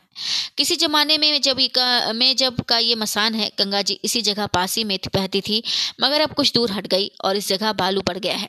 आनंद सिंह। खैर अब क्या करना और कहाँ चलना चाहिए? कमलिनी। अब हमको गंगा पार होकर जमानिया में पहुँचना चाहिए। वहाँ मैंने एक मकान किराए पर ले रखा है, जो बहुत ही गुप्त स्थान में है। उसी में दो तीन दिन रहकर कार्रवाई करूँगी। इंद्रजीत सिंह, गंगा के पार किस तरह जाना होगा? कमलनी, थोड़ी दूर पर गंगा के किनारे एक किश्ती बंधी हुई है, जिस पर मैं आई थी। मैं समझती हूँ किश्ती अभी तक वहाँ ही होगी। सवेरा होने में कुछ विलंब ना था। मंद मंद दक्षिणी हवा चल रही थी और आसमान पर केवल दस पाँच तारे दिखाई पड़ रहे थे। जिनके चेहरे की चमक दमक चला चली की उदासी के कारण मन पड़ती जा रही थी, जबकि कमलिनी और कुमार इत्यादि सब कोई वहाँ से रवाना हुए और उसी किश्ती पर सवार होकर, जिसका ज़िक्र कमलिनी ने किया था, गंगा पार हो गए। आप सुन रहे हैं उपन्यास चंद्रकांता संतति, अध्याय आठवां, भाग दूसरा। माया रानी उस बेचारी मुसीबत के मारे कैदी को रंज डर और तद्दुद की निगाहों से देख रही थी, जबकि ये आवाज़ उसने सुनी। बेशक माया रानी की मौत आ गई। इस आवाज़ ने माया रानी को हद से ज़्यादा बेचैन कर दिया। वह घबरा कर चारों तरफ़ देखने लगी, मगर कुछ मालूम न हुआ कि यह आवाज़ कहाँ से आई है। आखिर होकर वह लाचार धनपत को साथ लिए वहाँ से लौटी और जिस तरह वहाँ गई थी, उसी तरह बाग के तीसरे दर्जे से होती हुई कैद खाने के दरवाजे पर पहुँची, जहाँ अपने दोनों अय्यार बिहारी सिंह और हरनाम सिंह को छोड़ गई थी। माया रानी को देखते ही बिहारी सिंह बोला, आप हम लोगों को यहाँ व्यर्थ ही छोड़ गई, माया रानी। हाँ अब मैं भी यही सोचती हूँ, क्योंकि अगर तुम दोनों को अपने साथ ले जाती तो इसी समय टंटाते हो जाता। यद्यपि धनपत मेरे साथ थी और तुम लोग भी जानते हो कि ये बहुत ताकतवर है। तथापि मेरा हौसला न पड़ा कि उसे बाहर निकालती। बिहारी सिंह तो क्या आप अपने कैदी को देखने के लिए चौथे दर्जे में गई थी? मगर मैंने जो कुछ कहा, वह कुछ दूसरे मतलब से कहा था। माया रानी हाँ मैं उसी दुश्मन के पास गई थी, जिसके बारे में चंडलूल ने मुझे होशियार किया था। मगर तुमने ये किस मतलब से कहा कि आप हम लोगों को यहाँ व्यर्थ ही छोड़ गई थी? बिहारी सिंह। मैंने इस मतलब से कहा कि हम लोग यहाँ बैठे बैठे जान रहे थे कि इस कैद खाने के अंदर उधम मच रहा है, मगर कुछ कर भी नहीं सकते थे। माया रानी, उधम कैसा? बिहारी सिंह, इस कैद खाने के अंदर से दीवार तोड़ने की आवाज़ आ रही थी। मालूम होता है कि कैदियों की हथकड़ी बेड़ी किसी ने खोल दी। माया रानी, मगर तुम्हारी बातों से ये जाना जाता है कि अभी कैदी लोग इसके अंदर ही हैं। मैं सोच रही थी कि जब ताली लेकर लाडी चली गई तो कहीं कैदियों को भी ना छुड़ा लगे हो। बिहारी सिंह, नहीं नहीं, कैदी बेशक इसके अंदर थे, और आपके जाने के बाद कैदियों की बातचीत की कुछ कुछ आवाज़ भी आ रही थी। कुछ देर बाद दीवार तोड़ने की आहट मालूम होने लगी, मगर अब मैं नहीं कह सकता कि कैदी इसके अंदर हैं या निकल गए हैं, क्योंकि थोड़ी देर से भीतर सन्नाटा सा जान पड़ता है। ना तो किसी की बातचीत की आहट मिलती है, और ना दीवार तोड़ने की। माया रानी। दीवार तोड़कर इस बाग के बाहर निकल जाना जरा मुश्किल है, मगर मुझे ताजुब मालूम होता है कि उन कैदियों की हथकड़ी, बेड़ी किसने खोली और दीवार तोड़ने का सामान उन्हें कैसे मिला। शायद तुम्हें धोखा हुआ हो। बिहारी सिंह, नहीं नहीं, मुझे धोखा नहीं हुआ है। मैं पागल नहीं हूँ। हरनाम सिंह, क्या हम लोग इतना भी नहीं पहचान सकते कि यह दीवार तोड़ने की आवाज़ है? माया रानी हाय ना मालूम मेरी क्या दुर्दशा होगी। खैर, कैदियों के बारे में मैं पीछे सोचूँगी। पहले तुम लोगों से एक दूसरे काम में मदद लेना चाहती हूँ। बिहारी सिंह, वह कौन सा काम है? माया रानी, मैंने जिस काम के लिए उसे कैद किया था, वह न हुआ और न आशा है कि वह कोई भेद बताएगा। अतः अब उसे मारकर टंटा मिटाया चाहती हूँ। बिहारी सिंह हाँ आपने उसे जिस तरह की तकलीफ़ दे रखी है, उससे तो उसका मर जाना ही उत्तम है। हाय, मैं बेचारा इस योग्य ना था। हाय, आपकी बदौलत मेरे भी लोग पर लोग दोनों बिगड़ गए। ऐसे नेक और होनहार मालिक के साथ आपके बहकाने से जो कुछ मैंने किया है, उसका दुख जन्म भर ना भूलूँगा, माया रानी। और उन कैदियों को और उन नेकियों को याद न करोगे जो मैंने तुम्हारे साथ की थी, बिहारी सिंह। खैर, अब इस विषय पर हुज्जत करना व्यर्थ है। जब लालच में आकर बुरा काम कर ही चुके तो अब रोना कहेगा, हरनाम सिंह। मुझे भी इस बात का बहुत ही दुख है। देखना चाहिए क्या होता है। आजकल जो कुछ देखने सुनने में आ रहा है, उसका नतीजा अवश्य ही बुरा होगा। माया रानी, खैर जो होगा देखा जाएगा, मगर इस समय यदि सुस्ती करोगे तो मेरी जान तो जाएगी ही। तुम लोग भी जीते, नहीं बचोगे। बिहारी सिंह ये तो हम लोगों को पहले ही मालूम हो चुका है कि अब उन बुरे कर्मों का फल शीघ्र ही भोगना पड़ेगा। मगर खैर, आप ये कहिए कि हम लोग क्या करें? जान बचाने की क्या कोई सूरत दिखाई पड़ती है? माया रानी, मेरे साथ बाग के चौथे दर्जे में चलकर पहले उस कैदी को मारकर छुट्टी करो तो दूसरा काम बताऊँ। हरनाम सिंह, नहीं नहीं, ये काम मुझसे नहीं हो सकेगा। बिहारी सिंह से हो सके तो इन्हें ले जाइए। मैं उनके ऊपर हरबा नहीं उठा सकता। नारायण नारायण, इस अनर्थ का भी कोई ठिकाना है? माया रानी हरनाम क्या तू पागल हो गया है जो मेरे सामने ऐसी बेतुकी बातें करता है? अदब और लिहाज को भी तूने एकदम चूल्हे में डाल दिया। क्या तू मेरी सामर्थ्य को भूल गया है? हरनाम सिंह नहीं, मैं आपकी सामर्थ्य को नहीं भूला, बल्कि आपकी सामर्थ्य ने स्वयं आपका साथ छोड़ दिया है। बिहारी सिंह और हरनाम सिंह की बातें सुनकर माया रानी को क्रोध तो बहुत आया, परंतु इस समय क्रोध करने का मौका न देखकर वह तरह दे गई। माया रानी बड़ी ही चालबाज और दुष्ट औरत थी। समय पड़ने पर वह कतने को बाप बना लेती और काम न होने पर किसी को एक दिन के बराबर भी न मानती। इस समय अपने ऊपर संकट आया हुआ जान उसने दोनों अयारों को किसी तरह राज़ी रखना ही उचित समझा। माया रानी क्यों हरनाम सिंह? तुमने कैसे जाना कि मेरी सामर्थ्य ने मेरा साथ छोड़ दिया है, हरनाम सिंह? वह तो इसी से जान जाता है कि बेबस कैदी की जान लेने के लिए हम लोगों को ले जाना चाहती हो। उस बेचारे को तो एक अदना लड़का भी मार सकता है, बिहारी सिंह। हरनाम सिंह का कहना बिल्कुल ठीक है। बाहर खड़े होकर आपके यहाँ से चलाई हुई एक तीर उसका काम तमाम कर सकती है। माया रानी, नहीं, यदि ऐसा होता तो मैं उसे बिना मारे लौटना आती। मेरे कई तीर व्यर्थ गए और नतीजा कुछ भी नहीं निकला। बिहारी सिंह, वो क्यों? माया रानी, उसके हाथ में एक ढाल है। ना मालूम वह ढाल उसे किसने दी जिस पर वह तीर रोक कर हंसता है और कहता है कि अब मुझे कोई मार नहीं सकता। बिहारी सिंह, अब अनर्थ होने में कोई संदेह नहीं। ये काम बेशक चंडूल का है। कुछ समझ में नहीं आता कि वह कौन कमबख्त है। माया रानी। अब सोच विचार में विलंब करना उचित नहीं। जो होना था, वो तो हो चुका। अब जान बचाने की फ़िक्र करनी चाहिए, बिहारी सिंह। आपने क्या विचारा, माया रानी? तुम लोग यदि मेरी मदद नहीं करोगे तो मेरी जान नहीं बचेगी। और जब मुझ पर आफत आएगी तो तुम लोग भी जीते, नहीं बचोगे। बिहारी सिंह। हाँ ये तो ठीक है। जान बचाने के लिए कोई ना कोई उद्योग तो करना ही होगा। माया रानी। अच्छा तो तुम लोग मेरे साथ चलो और जिस तरह हो, उस कैदी को यमलोक पहुंचाओ।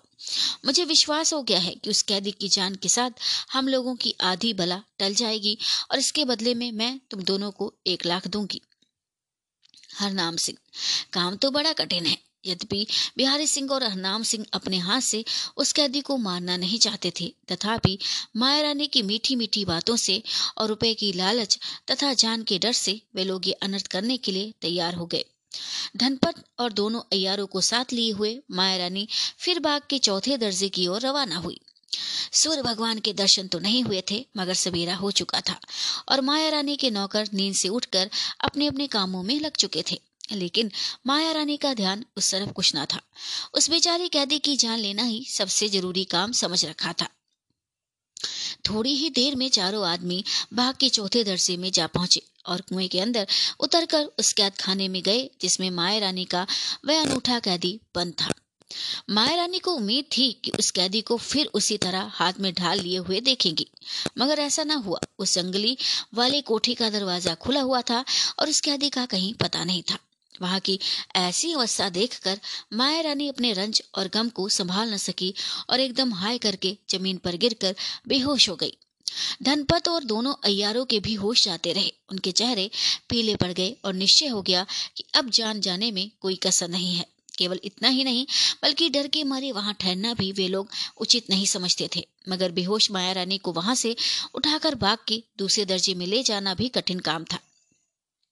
इसलिए लाचार होकर उन लोगों को वहाँ ठहरना ही पड़ा।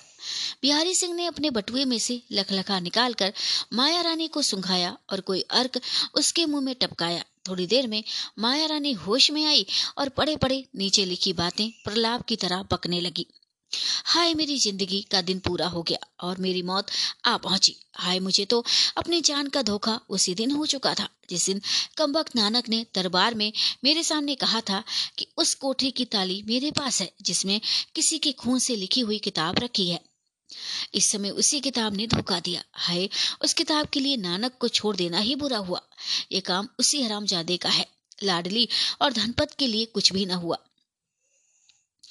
सच तो ये है कि मेरी मौत तेरे ही सबब से हुई है। तेरी ही मोहब्बत ने मुझे गलत किया है। तेरे ही सबब से मैंने पाप की गठरी सिर पर लाद ली। तेरे ही सबब से मैंने अपना धर्म खोया। तेरे ही सबब से मैं बुरे कामों पर उतारू हुई। तेरे ही सबब से मैंने ये सब बातें माया रानी ने धन धनपत की तरफ़ देखकर कहा।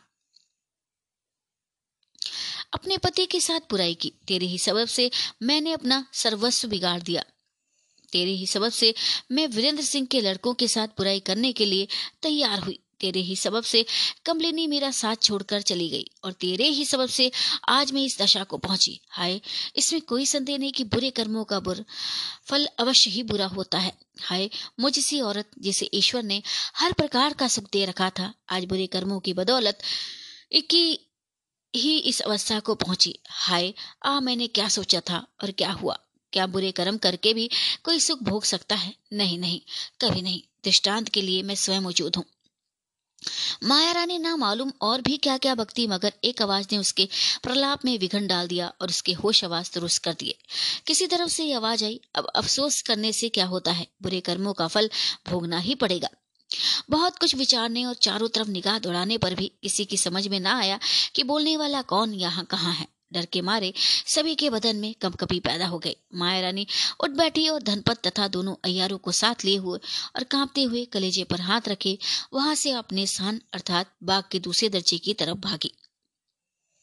कमलिनी की आज्ञा अनुसार बेहोश नागर की गठरी पीठ पर लाते हुए भूतनाथ कमलिनी के उस लिस्मी मकान की तरफ़ रवाना हुआ, जो एक तालाब के बीचों बीच में था। इस समय उसकी चाल तेज थी और वह खुशी के मारे बहुत ही उमंग और लापरवाही के साथ बड़े बड़े कदम भरता जा रहा था।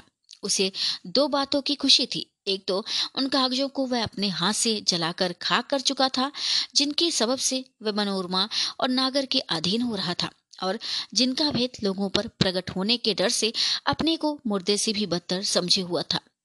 दूसरे उस तिलस्मी खंजर ने उसका दिमाग आसमान पर चढ़ा दिया था और ये दोनों बातें कमलिनी की बदौलत उसे मिली थी। एक तो भूतनाथ पहले ही भारी मक्कार अयार और होशियार था। अपनी चलाकी के सामने किसी को कुछ गिनता ही नहीं था। दूसरे आज खंजर का मालिक बन के खुशी के मारे अंधा हो गया। उसने समझ लिया कि अब न तो उसे किसी का डर है और ना किसी की परवाह। अब हम उसके दूसरे दिन का हाल सुनाते हैं। जिस दिन भूतनाथ नागर की गठरी पीठ पर ला दे कमलिनी के मकान की तरफ़ रवाना हुआ था। भूतनाथ अपने को लोगों की निगाहों से बचाते हुए, आबादी से दूर दूर जंगल, मैदान, पगडंडी और पिचीले रास्ते पर सफ़र कर रहा था। दोपहर के समय वह एक छोटी सी पहाड़ी के नीचे पहुँचा, जिसके चारों तरफ़ मकोए और बेर आदि कंटीले और झाड़ी वाले पेड़ों ने एक प्रकार का हल्का सा जंगल बना रखा था। उसी जगह एक छोटा सा चूहा भी था और पास ही में जामुन का एक छोटा सा पेड़ भी था। थकावट और दोपहर की धूप से व्याकुल भूतनाथ ने दो तीन घंटे के लिए वहाँ आराम करना पसंद किया। जामुन के पेड़ के नीचे गठी उतार कर रख दी और आप भी उसी जगह ज़मीन पर चादर बिछा कर लेट गया। थोड़ी देर बाद जब सुस्ती जाती रही तो उठ बैठा। कुएँ के जल से हाथ मुँह धोकर कुछ मेवा खाया, जो उसके बटुए में था, और इसके बाद लखलखा सुंघा नागर को होश में लाया। नागर होश में आकर उठ बैठी और चारों तरफ़ देखने लगी। जब सामने बैठे भूतनाथ पर नज़र पड़ी तो समझ गई कि कमलिनी की आज्ञा अनुसार ही मुझे कहीं लिए जाता है। नागर, ये तो मैं समझ गई कि कमलिनी ने मुझे गिरफ़्तार कर लिया और उसी की आज्ञा से तू मुझे लिए जाता है। मगर ये देखकर तुझे ताजुब, मुझे ताजुब होता है कि कैदी होने पर भी मेरे हाथ पैर क्यों खुले हैं और मेरी बेहोशी क्यों दूर की गई है। भूतनाथ। तेरी बेहोशी इसलिए दूर की गई है कि जिससे तू भी इस, दिलचस्प मैदान और यहाँ की साफ़ हवा का आनंद उठा ले। तेरे हाथ पैर बंधने रहने की कोई आवश्यकता नहीं है क्योंकि अब मैं तेरी तरफ़ से होशियार हूँ। तू मेरा कुछ भी नहीं बिगाड़ सकती। दूसरे तेरे पास वह अंगूठी भी अब नहीं रही जिसके भरोसे तू फूली हुई थी। तीसरे ये अनूठा खंजर भी मेरे पास मौजूद है। फिर किसका डर है? इसके अलावा उन कागजों को भी मैं जला चुका, जो तेरे पास से और जिनके सबब से मैं तुम लोगों के अधीन हो रहा था। नागर, ठीक है, अब तुझे किसी का डर नहीं, मगर फिर भी मैं इतना कहे बिना नहीं रहूँगी कि तू हम लोगों के साथ दुश्मनी करके कोई फ़ायदा नहीं उठा सकता। और राजा वीरेंद्र सिंह तेरा कसूर कभी नहीं माफ़ करेंगे। भूतनाथ। राजा वीरेंद्र सिंह अवश्य मेरा कसूर माफ़ करेंगे। और जब मैं उन कागजों को जला ही चुका तो मेरा कसूर साबित भी कैसे हो सकता है? नागर, ऐसा होने पर भी तुझे सच्ची खुशी इस दुनिया में नहीं मिल सकती। और राजा वीरेंद्र सिंह के लिए चाँद दे देने पर भी तुझे उनसे कुछ विशेष लाभ नहीं हो सकता। भूतनाथ, सो क्यों? वो कौन सच्ची खुशी है जो मुझे नहीं मिल सकती? नागर। तेरे लिए सच्ची खुशी यही है कि तेरे पास इतनी धन दौलत हो कि तू बेफिक्र होकर अमीरों की तरह ज़िंदगी काट सके और तेरे पास तेरी वह प्यारी स्त्री भी हो जो काशी में रहती थी और जिसके पेट से नानक पैदा हुआ है। भूतनाथ, तुझे ये कैसे मालूम हुआ कि वह मेरी ही स्त्री है? चूहा, छोटा सा गढ़ा जिसमें से पहाड़ी पानी धीरे धीरे दिन रात बारहों महीने निकला करता है। यहाँ हम ये बता देना चाहते हैं ताकि आपको समझ आ जाए। नागर। वाह वाह, क्या मुझसे कोई बात छिपी रह सकती है? मालूम होता है। नानक ने तुझसे वह सब हाल नहीं कहा जो तेरे निकल जाने के बाद उसे मालूम हुआ था और जिसकी बदौलत नानक को उस जगह का पता लग गया है जहाँ किसी के खून से लिखी हुई किताब रखी हुई थी। भूतनाथ, नहीं, नानक ने मुझसे वह सब हाल नहीं कहा, बल्कि वह भी नहीं जानता कि मैं ही उसका बाप हूँ। हाँ खून से लिखी किताब का हाल मुझे मालूम है। नागर, शायद वह किताब अभी तक नानक ही के कब्जे में है। भूतनाथ, उसका हाल मैं तुझसे नहीं कह सकता। नागर, खैर मुझे उसके विषय में कुछ जानने की इच्छा भी नहीं है। भूतनाथ हाँ तो मेरी स्त्री का हाल तुझे मालूम है। नागर, बेशक मालूम है। भूतनाथ, क्या अभी तक वह जीती है? नागर हाँ जीती है, मगर अब चार पाँच दिन के बाद जीती नहीं रहेगी। भूतनाथ, क्यों? क्या वह बीमार है? नागर, नहीं, बीमार नहीं है। जिसके यहाँ वह कैद है, उसी ने उसके मारने का विचार कर लिया है। भूतनाथ, उसे किसने कैद कर रखा है? नागर ये हाल तुझसे मैं क्यों कहूँ? जब तू मेरा दुश्मन है और मुझे कैदी बना कर लिए जाता है तो मैं तेरी नेक, तेरे साथ नेकी क्यों करूँ? भूतनाथ, इसके बदले में मैं तेरे साथ कुछ नेकी कर दूँगा। नागर बेशक, इसमें कोई संदेह नहीं कि तू हर तरह से मेरे साथ नेकी कर सकता है और मैं भी तेरे साथ बहुत कुछ भलाई कर सकती हूँ। सच तो ये है कि तू मुझ पर मेरा दावा है, तुझ पर मेरा दावा है।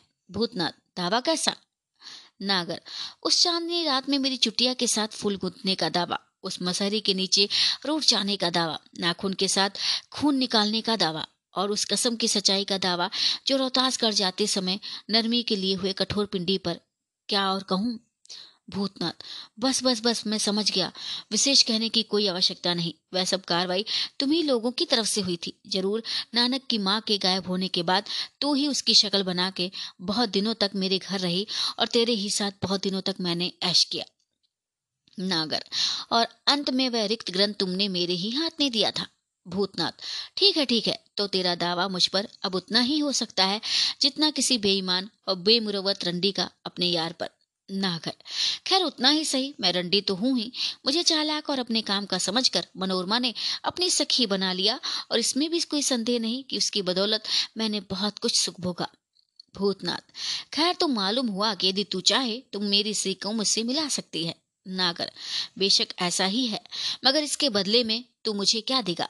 भूतनाथ, खंजर दे दूँगा। ये तिलस्मी खंजर छोड़कर जो मांगे, सो तुझे दे दूँगा। नागर, मैं तेरा खंजर नहीं लेना चाहता, चाहती। मैं केवल इतना ही चाहती हूँ कि तू वीरेंद्र सिंह की तरफदारी छोड़ दे और हम लोगों का साथी बन जा।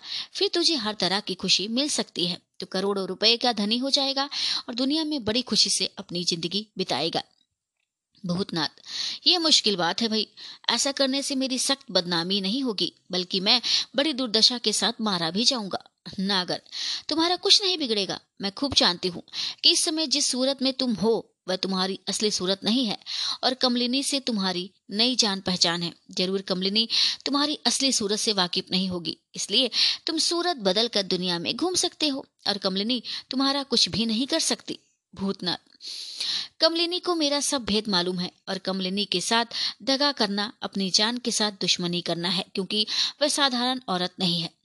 वह जितनी ही खूबसूरत है, उतनी ही बड़ी चालाक, धूर्त, विद्वान और अयार भी है और साथ इसके नेक और दयावान भी है। ऐसे के साथ दगा करना बहुत ही बुरा है। ऐसा करने से दूसरे की क्या कहूँ? खास मेरा लड़का नानक ही मुझसे घृणा करने लगेगा। नागर, नानक जिस समय अपनी माँ का हाल सुनेगा, बहुत ही प्रसन्न होगा, बल्कि मेरा एहसान मानेगा। रहा तुम्हारा कमलिनी से डरना तो वह खुद बड़ी भूल है। महीने दो महीने के अंदर ही तुम सुन लोगे कि कमलिनी इस दुनिया से उठ गई। और यदि तुम हम लोगों की मदद करोगे तो आठ ही दस दिन में कमलिनी का नाम निशान मिट जाएगा। फिर तुम्हें किसी तरह का डर नहीं रहेगा और तुम्हारे इस खंजर का मुकाबला करने वाला भी इस दुनिया में कोई ना कोई रहेगा। तुम विश्वास करो कि कमलिनी बहुत जल्दी मारी जाएगी और तब उसका साथ देने से तुम सूखे ही रह जाओगे। मैं तुम्हें फिर समझा कर कहती हूँ कि हम लोगों की मदद करो। तुम्हारी मदद से हम लोग थोड़े ही दिनों में कमलिनी, राजा वीरेंद्र सिंह और उनके दोनों कुमारों को मौत की चारपाई पर सुला देंगे। तुम्हारी खूबसूरत, प्यारी जोरू तुम्हारे बगल में होगी। करोड़ों रुपए की संपत्ति के तुम मालिक होगे और मैं भी तुम्हारी रंडी बनकर तुम्हारी बगल गर्म करूँगी।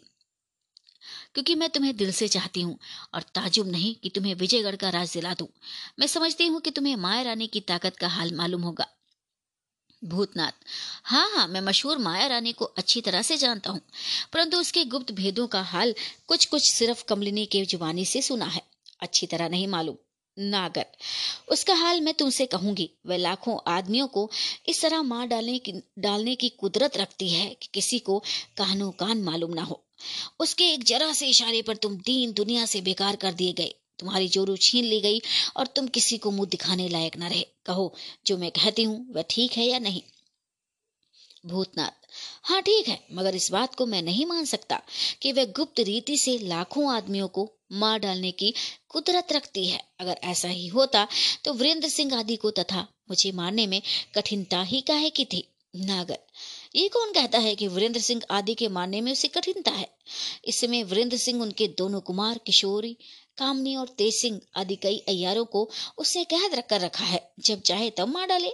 और तुम्हें तो वह ऐसा समझती है जैसे तुम एक खटमल हो। हाँ कभी कभी उसके अयार धोखा खा जाए तो यह बात दूसरी है। यही सबब था कि रिक्त ग्रंथ हम लोगों के हाथ में आकर इत्तेफाक से निकल गया, परंतु क्या हर्ज है? आज ही कल में वह किताब फिर महारानी, माया रानी के हाथ में दिखाई देगी। यदि तुम हमारी बात नहीं मानोगे तो कमलिनी तथा वीरेंद्र सिंह इत्यादि के पहले ही मारे जाओगे। हम तुमसे कुछ काम निकालना चाहते हैं, इसलिए तुम्हें छोड़े जा रहे हैं। फिर जरा सी मदद के बदले में क्या तुम्हें दिया जाता है? इस पर भी ध्यान दो और ये मत सोचो कि कमलिनी ने मुझे और मनोरमा को कैद कर लिया तो कोई बड़ा काम किया। इससे माया रानी का कुछ भी नहीं बिगड़ेगा, और हम लोग भी ज़्यादा दिन तक कैद में न रहेंगे। जो कुछ मैं कह चुकी हूँ, उस पर अच्छी तरह विचार करो और कमलिनी का साथ छोड़ो, नहीं तो पछताओगे और तुम्हारी जोरू भी बिलक बिलक के मर जाएगी। दुनिया में ऐश आराम से बढ़कर कोई चीज़ नहीं है, सो सब कुछ तुम्हें दिया जाता है। और यदि ये कहो कि तेरी बातों का मुझे विश्वास क्यों और कैसे हो तो इसका जवाब अभी से ये देती हूँ कि मैं तुम्हारी दिलजमई ऐसी अच्छी तरह से कर दूँगी कि तुम स्वयं कहोगे कि हाँ मुझे विश्वास हो गया। मैं तुम्हें चाहती हूँ, इसीलिए इतना कहती हूँ। नहीं तो माया रानी को तुम्हारी कुछ भी परवाह ना थी। तुम्हारे साथ रहकर मैं भी दुनिया का कुछ आनंद ले लूँगी। नागर की बातें सुनकर भूतनाथ चिंता में पड़ गया और देर तक कुछ सोचता रह गया। इसके बाद वह नागर की तरफ़ देखकर बोला खैर, तुम जो कुछ कहती हो मैं करूँगा और अपनी प्यारी स्त्री के साथ तुम्हारी मोहब्बत की भी कदर करूँगा। इतना सुनते ही नागर ने झट भूतनाथ के गले में हाथ डाल दिया और तब दोनों प्रेमी हँसते हुए उस छोटी सी पहाड़ी के ऊपर चढ़ गए। दिन दोपहर से कुछ ज़्यादा चढ़ चुका है, मगर माया रानी को खाने पीने की कुछ भी सुध नहीं है। पल पल में उसकी परेशानी बढ़ती ही जाती है। यद्यपि बिहारी सिंह, हरनाम सिंह और धनपत ये तीनों उसके पास मौजूद हैं, परंतु समझाने बुझाने की तरफ़ किसी का ध्यान नहीं। उसे कोई भी नहीं दिलासा देता, कोई धीरज भी नहीं बंधाता और कोई भी ये विश्वास नहीं दिलाता कि तुझ पर आई हुई बला टल जाएगी। यहाँ तक कि किसी के मुँह से ये भी नहीं निकलता कि सबर कर, हम लोग अयारी के फन में होशियार हैं, कोई ना कोई काम अवश्य करेंगे। ऊपर के बयानों को सुनकर श्रोतागण समझ ही गए होंगे कि माया रानी की तरह उसकी सखी धनपत और उसके दोनों अयार बिहारी सिंह तथा हरनाम सिंह किसी भारी पाप के बोझ से दबे हुए हैं और ऊपर की घटनाओं ने उन तीनों की भी जान सुखा दी है। ये तीनों ही बदहोश और परेशान हो रहे हैं। इन तीनों को भी अपनी अपनी फ़िक्र पड़ी है और इस समय इन तीनों के अतिरिक्त कोई चौथा आदमी माया रानी के सामने नहीं है। फिर उसे कौन समझाए बुझाए? इनके सिवाय कोई चौथा आदमी उसके भेदों को जानता भी नहीं और ना ही वह किसी को अपना भेद बताने का साहस कर सकती है। माया रानी की उदासी से चारों तरफ़ उदासी फैली हुई है। लौंडियों, नौकरों और सिपाहियों को भी चिंता ने आकर घेर लिया है और कोई भी नहीं जानता कि क्या हुआ या क्या होने वाला है। बहुत देर तक चुप रहने के बाद बिहारी सिंह ने सिर उठाया और माया रानी की तरफ़ देखकर कहा प्यारी सिंह। एक तो वीरेंद्र सिंह के अयार स्वयं धुरंधर हैं, जिनका मुकाबला कोई कर नहीं सकता। दूसरे, कमलिनी की मदद से उन लोगों को साहस और भी बढ़ गया है, धनपत। इसमें कोई संदेह नहीं कि आजकल जो खराबी हो रही है, वह सब कमलिनी ही की बदौलत है, जिसका हम लोग कुछ भी नहीं बिगाड़ सकते, माया रानी।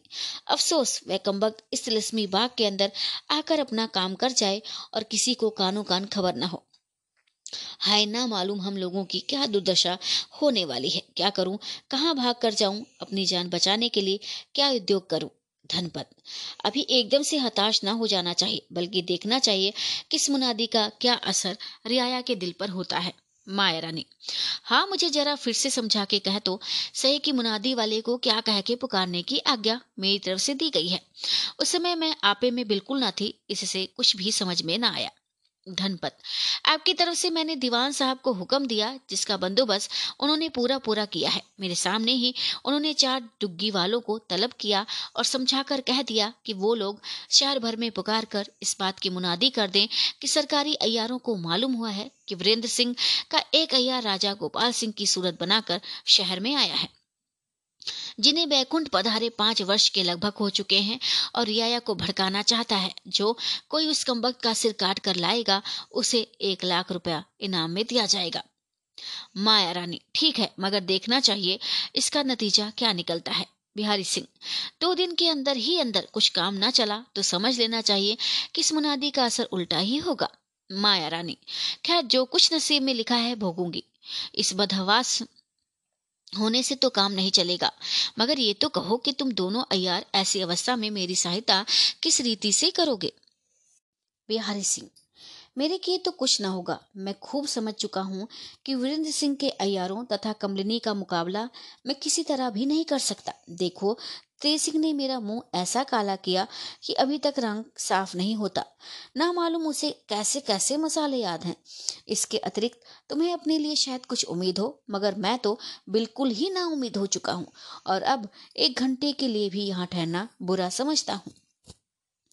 माया रानी, क्या तुम वास्तव में ऐसा ही करोगे जैसा कह चुके हो बिहारी सिंह? हाँ बेशक, मैं अपनी राय पक्की कर चुका हूँ।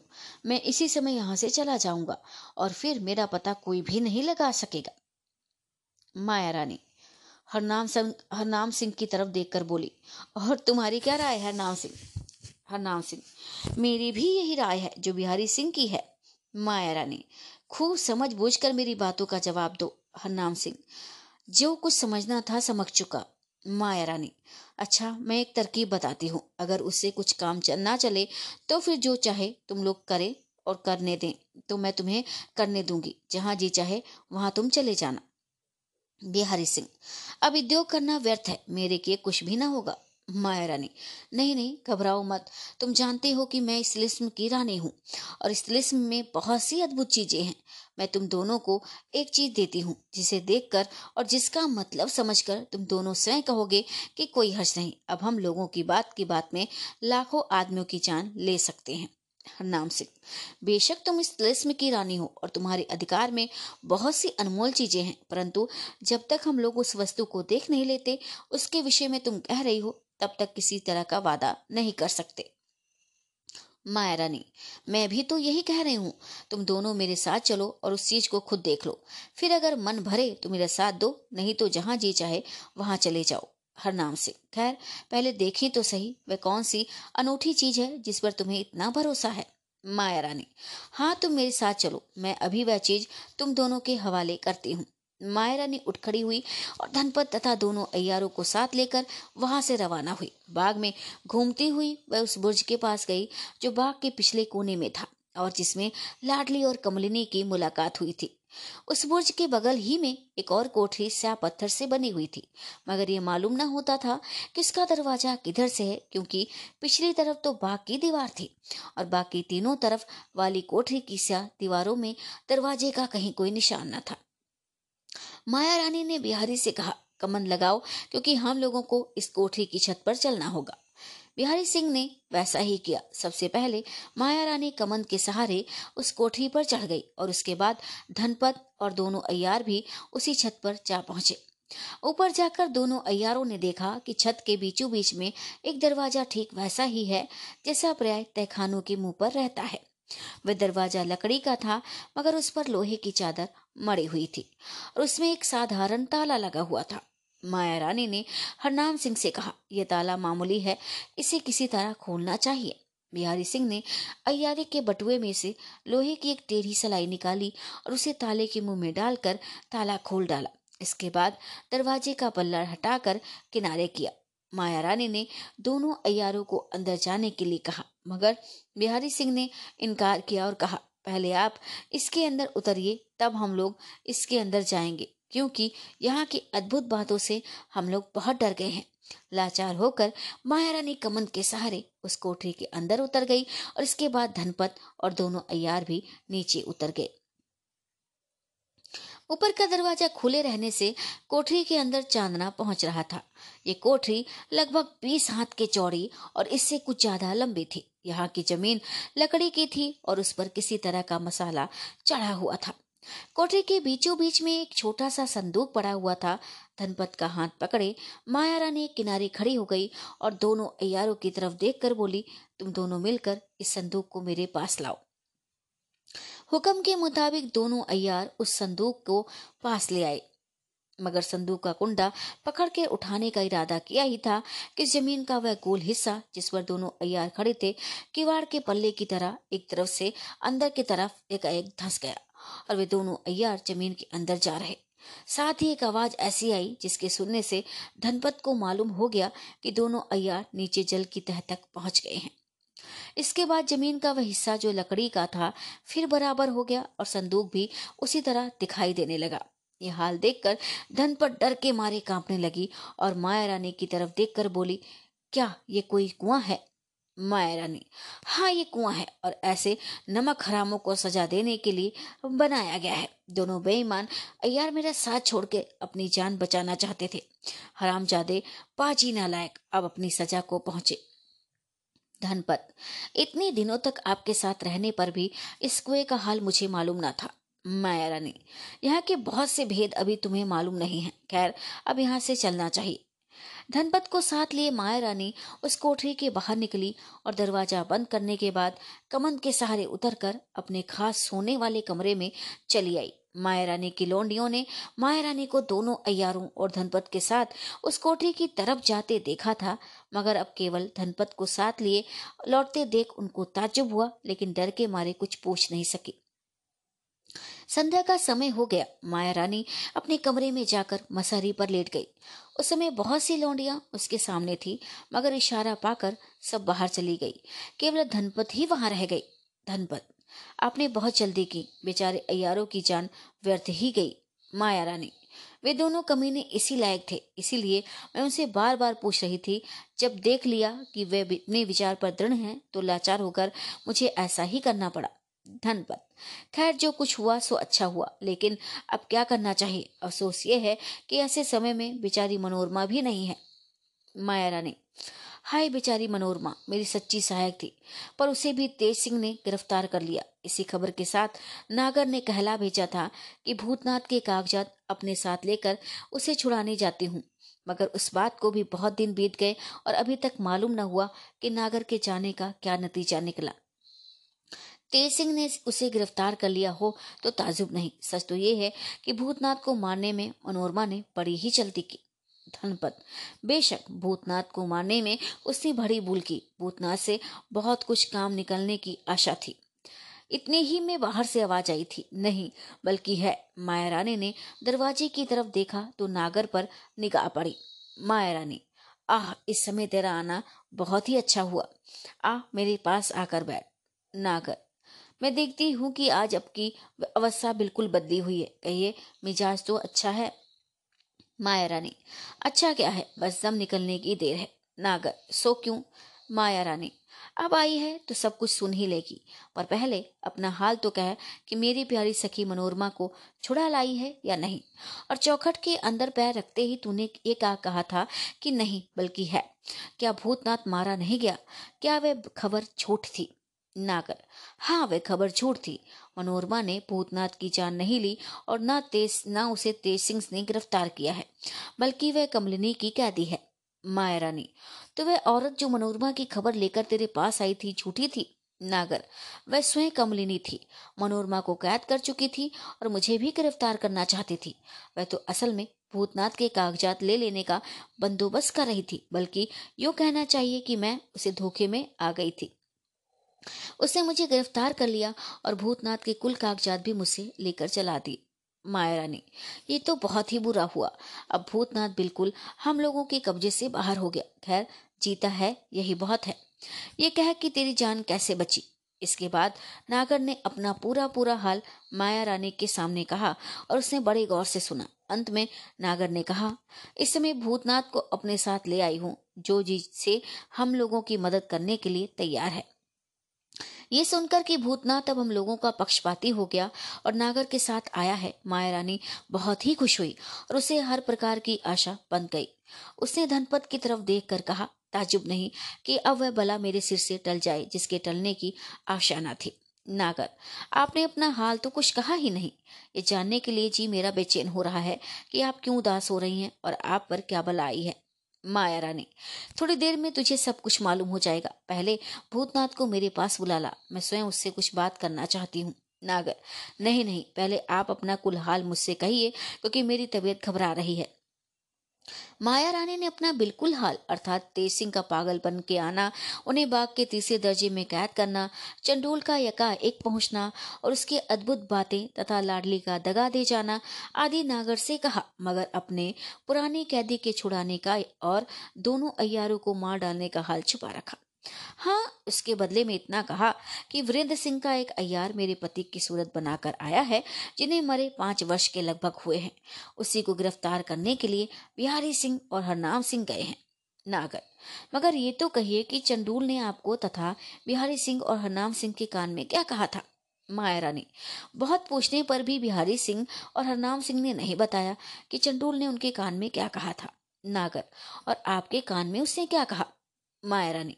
मेरे कान में तो उसने केवल इतना ही कहा था कि आठ दिन के अंदर ही ये राज इंद्रजीत सिंह का हो जाएगा और तू मारी जाएगी। खैर, जो होगा देखा जाएगा। अब भूतनाथ को यहाँ ले आ, उसे मिलने की मुझे बहुत ही आवश्यकता है। नागर, बहुत अच्छा तो क्या इसी जगह बुला लाऊं? माया रानी हाँ हाँ इसी जगह बुला ला। वह तो अयार है, उससे पर्दा कहेगा। नागर कुछ सोचती विचारती वहाँ से रवाना हुई और भूतनाथ को जिसे बाग के फाटक पर छोड़ गई थी, साथ लेकर बाग के अंदर घुसी। पहरे वालों ने किसी तरह का उचर न किया और भूतनाथ इस बाग की हर एक चीज़ को अच्छी तरह देखता और ताजुब करता हुआ माया रानी के पास पहुँचा। नागर ने माया रानी की तरफ़ इशारा करके कहा, यही हम लोगों की माया माया रानी है और भूतनाथ ने यह कहकर कि मैं बखूबी पहचानता हूँ, माया रानी को सलाम किया। माया रानी ने भूतनाथ की उतनी ही खातिरदारी और चापलूसी की जितनी कोई खुदगर्ज आदमी उसकी खातिरदारी करता है, जिससे कुछ मतलब निकालने की आवश्यकता होती है। माया रानी, तुम्हारी स्त्री तुम्हें मिल गई? भूतनाथ, जी हाँ मिल गई। और ये उस इनाम का पहला नमूना है जो आपकी ताबेदारी करने पर मुझे मिलने की आशा है। माया रानी, नागर ने जो कुछ प्रतिज्ञा तुमसे की है, मैं अवश्य पूरी करूँगी, बल्कि उससे बहुत ज़्यादा इनाम हर एक काम के बदले में दिया करूँगी। भूतनाथ तो मैं दिलो जान से आपके काम में उद्योग करूँगा और कमलिनी को बुरा धोखा दूँगा। वह जितना मुझ पर विश्वास रखती है, उतना ही पछताएगी, परंतु आपको कई बातों का ख्याल रखना ही चाहिए। माया रानी, वह क्या? भूतनाथ एक तो ज़ाहिर में मैं कमलिनी का दोस्त बना रहूँगा, जिससे उसे मुझ पर किसी तरह का शक नहीं हो। यदि आप कोई जासूस मेरे विषय में आपको इस बात का सबूत दे कि मैं कमलिनी से मिला हुआ हूँ तो आप किसी तरह की चिंता नहीं कीजिएगा। माया रानी, नहीं नहीं। ऐसी छोटी छोटी बातें मुझे समझाने की ज़रूरत नहीं है। मैं खूब जानती हूँ कि बिना उससे मिले किसी तरह पर काम नहीं चलेगा। भूतनाथ, बेशक बेशक। और इसी वजह से मैं बहुत छिपकर आपके पास आया करूँगा। माया रानी, ऐसा होना ही चाहिए। और दूसरी बात कौन सी है, वो भी बताओ। भूतनाथ, दूसरे ये है कि मुझसे आप अपने भेद न छिपाया कीजिए, क्योंकि अयार का काम बिना ठीक ठाक भेद जाने नहीं चल सकता। माया रानी मुझे तुम पर पूरा भरोसा है, इसलिए मैं अपना कोई भेद तुमसे नहीं छिपाऊँगी। भूतनाथ अच्छा अब एक बात मैं आपसे और कहूँगा। माया रानी कहो। भूतनाथ, नागर की जुबानी, ये तो आपको मालूम ही हुआ होगा कि काशी में मनोरमा के तिलस्मी मकान के अंदर किशोरी के रखने का हाल अब कमलिनी जान गई है। माया रानी हाँ नागर वह सब हाल मुझसे कह चुकी है। भूतनाथ ठीक है? तो आपने ये भी विचार किया होगा कि किशोरी को उस मकान से निकालकर किसी दूसरे मकान में रखना चाहिए। माया रानी। हाँ मेरी तो यही राय है। भूतनाथ मगर नहीं, आप किशोरी को उसी मकान में रहने दीजिए। इस बात की खबर मैं किशोरी के पक्षपातियों को दूँगा, जिसे सुनकर वे लोग किशोरी को छुड़ाने की नियत से अवश्य उस मकान के अंदर जाएँगे। उस समय उन लोगों को ऐसे ढंग से फंसा लूँगा कि किसी को पता ना लगेगा और ना इसी बात का शक किसी को होगा कि मैं आपका तरफदार हूँ। माया रानी, तुम्हारी ये राय बहुत अच्छी है। मैं भी इसे पसंद करती हूँ और ऐसा ही करूँगी। भूतनाथ। अच्छा तो अब आप ये बताइए कि कुंवर इंद्रजीत सिंह वगैरह के साथ आपने क्या बर्ताव किया जो आपके यहाँ कैद है? माया रानी, अफसोस, कमलिनी ने उन लोगों को यहाँ से छुड़ा लिया है और मेरी छोटी बहन लाडली भी मुझे धोखा दे गई, जिसका खुलासा हाल में तुमसे कहती हूँ। माया रानी ने अपना कुल हाल जो नागर से कहा था, भूतनाथ को कह सुनाया। मगर अपने पुराने कैदी का हाल और ये बात की चंडूल ने उसके कान में क्या कहा था, भूतनाथ से भी छिपा रखा और उसके बदले में वह कहा जो नागर से कहा था। मगर भूतनाथ ने उस जगह मुस्कुरा दिया, जिससे माया रानी समझ गई कि भूतनाथ को मेरी बातों में कुछ शक हुआ है। माया रानी, जो कुछ मैं कह चुकी हूँ, उसमें एक बात भी छूट नहीं है और एक एक को मैंने छिपा लिया है। भूतनाथ। वह बात शायद मुझसे कहने योग्य ना होगी, माया रानी। हाँ मगर अब तो मैं वादा कर चुकी हूँ कि मैं तुमसे कोई बात नहीं छिपाऊँगा। इसलिए यद्यपि उस भेद, बात का भेद अभी तक मैंने नागर को भी नहीं दिया, मगर तुमसे ज़रूर कहूँगी। क्योंकि बहुत देर उसके पूछने की इच्छा लगी है, पर बातों का सिलसिला दूसरी तरफ़ हो जाने के कारण मैं पूछ ना सकी। भूतनाथ कह रहा, पूछ लीजिए, माया रानी। मनोरमा को कमलिनी की कैद से छुड़ाने के लिए तुमने क्या विचारा है? भूतनाथ। मनोरमा को यद्यपि मैं सहज ही छुड़ा सकता हूँ, परंतु उसे भी इस ढंग से छुड़ाना चाहता हूँ कि कमलनी को मुझ पर शक न हो। अगर जरा भी शक हो जाएगा तो वह संभल जाएगी, क्योंकि वह बड़ी धूर्त और शैतान है। माया रानी, सो तो ठीक है, मगर कोई बंदोबस्त तो करना ही चाहिए। भूतनाथ हाँ हाँ उसका बंदोबस्त बहुत जल्द किया जाएगा। माया रानी। अच्छा तो अब वह भेद की बात भी तुमसे कहती हूँ, जिसे मैं अभी तक बड़ी कोशिश से छिपाए हुए थी। यहाँ तक कि अपनी प्यारी सखी मनोरमा को भी उस समय से आज तक मैंने कुछ नहीं कहा था। लो, तुम भी सुन लो, नागर। माया रानी दो घंटे तक अपने गुप्त भेदों की बात भूतनाथ से कहती रही और वह गौर से सुनता रहा और अंत में माया रानी को कुछ समझा बुझाकर और इनाम में हीरे की एक माला पाकर वहाँ से रवाना हुआ। रात आदि जा चुकी है। चारों तरफ़ सन्नाटा छाया हुआ है। हवा भी एकदम बंद है। यहाँ तक कि किसी पेड़ की एक पत्ती भी नहीं हिलती। आसमान में चाँद तो नहीं दिखाई देता, मगर जंगल मैदान में चलने वाले मुसाफिरों को तारों की रोशनी जो अब बहुतायत से दिखाई दे रहे हैं, काफ़ी है। ऐसे समय में गंगा के किनारे किनारे दो मुसाफिर तेज़ी के साथ जमानिया की तरफ़ जा रहे हैं। जमानिया अब बहुत दूर नहीं है और ये दोनों मुसाफिर शहर के बाहरी प्रांत में पहुँच चुके हैं। अभी दोनों आदमी शहर के पास पहुँच गए हैं, मगर शहर के अंदर ना जाकर बाहर ही बाहर मैदान के उस हिस्से की तरफ़ जाने लगे, जिधर पुराने जमाने की आबादी का कुछ कुछ निशान मौजूद था। यहाँ बहुत से टूटे फूटे मकानों के कोई कोई हिस्से बचे हुए थे, जो बदमाशों तथा चोरों के काम में आते थे। यहाँ की निस्बत शहर के कमज़ोर दिमाग वालों और डरपोक आदमियों में तरह तरह की गप्पे उड़ा करती थी। कोई कहता था कि वहाँ किसी जमाने में बहुत से आदमी मारे गए हैं और वे लोग भूत होकर अभी तक मौजूद हैं और उधर से आने जाने वालों को सताया करते हैं। कोई कहता था कि उस ज़मीन में जिन्नों ने अपना घर बना लिया है और जो कोई उधर से जाता है, उसे मारकर अपनी जात में मिला लिया करते हैं। इत्यादि तरह तरह की बातें लोग करते थे, मगर उन दोनों मुसाफिरों को जो इस समय उसी तरफ़ कदम बढ़ाए जा रहे थे, इन बातों की कुछ परवाह नहीं थी। थोड़ी ही देर में ये दोनों आदमी, जिनमें से एक बहुत ही कमज़ोर और थका हुआ था, जान पड़ता था। उस हिस्से में जा पहुँचे और खड़े होकर चारों तरफ़ देखने लगे। पास ही में एक पुराना मकान दिखाई दिया, जो तीन हिस्से से ज़्यादा टूट चुका था, और उसके चारों तरफ़ जंगली पेड़ों और लताओं ने एक भयानक सा दृश्य बना रखा था। उसी जगह एक आदमी टहलता हुआ नज़र आया, जो इन दोनों को देखते ही पास आया और बोला हमारे साथियों ने उस नियत जगह पर ठहरना उचित न जाना और राह पक्की हुई कि एक नाव पर सवार होकर सब लोग काशी की तरफ़ रवाना हो जाएँ। और उसी जगह से अपनी कार्रवाई करें। वे लोग नाव पर सवार हो चुके हैं। कमलिनी जी, ये कहकर मुझे इस जगह छोड़ गई हैं कि तेज सिंह, राजा गोपाल सिंह को साथ लेकर आवे। तो उन्हें उन्हें लिए हुए बालघाट की तरफ़, जहाँ हम लोगों की नाव खड़ी होगी, बहुत जल्द चले जाना। श्रोतागण समझ ही गए होंगे कि ये दोनों मुसाफिर तेज सिंह और राजा गोपाल सिंह माया रानी के पुराने कैदी हैं।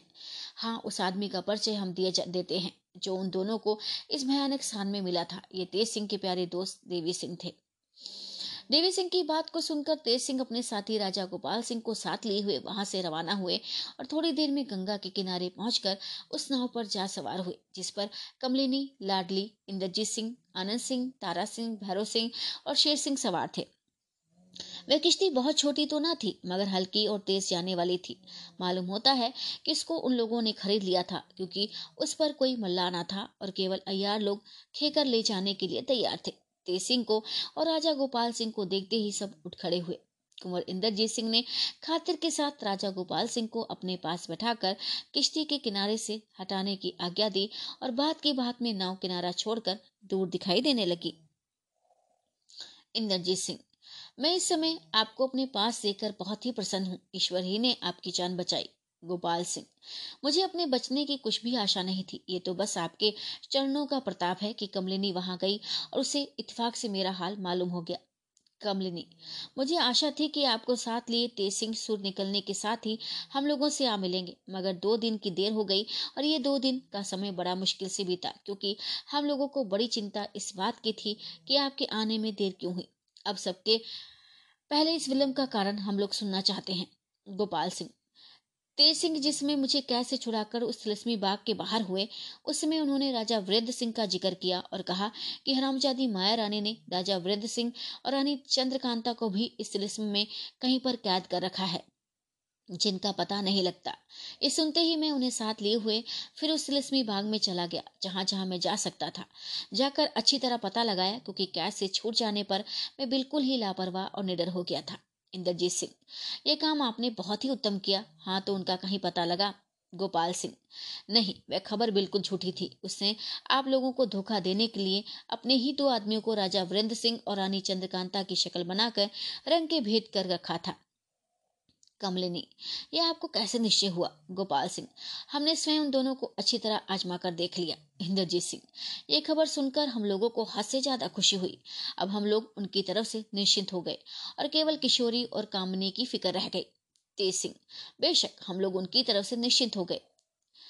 इनके साथ दो दिन तक उस बाग में रहने और गुप्त स्थानों में घूमने का मौका मिला। ऐसी ऐसी चीज़ें देखने में आई कि होश तंग हो गए। यद्यपि राजा वीरेंद्र सिंह के साथ विक्रमी तिलिस्म में मैं बहुत कुछ तमाशा देख चुका हूँ, परंतु अब यही कहते बन पड़ता है कि इस तिलिस्म के आगे उसकी कोई हकीकत ना थी।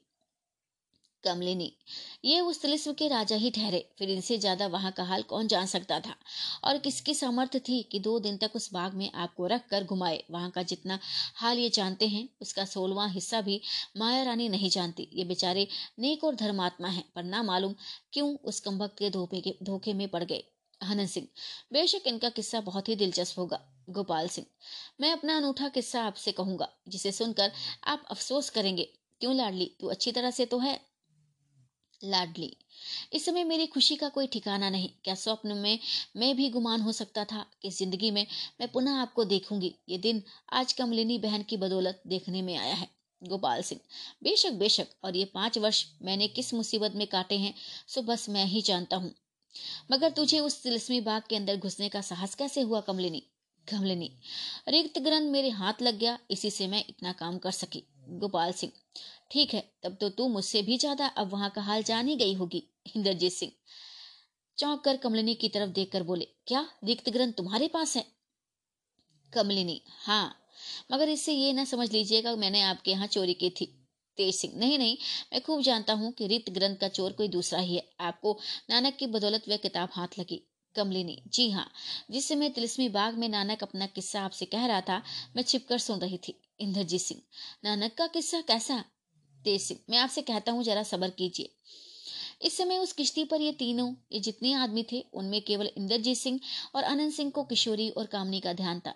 तेज सिंह ने अपने पागल बनने का हाल और उसी बीच में नानक का किस्सा, जितना उसकी जुबानी सुना था, कह सुनाया। तेज सिंह के पागल बनने का हाल सुनकर सभी को हँसी आ गई। दोनों कुमारों ने नानक का बाकी हाल कमलिनी से पूछा।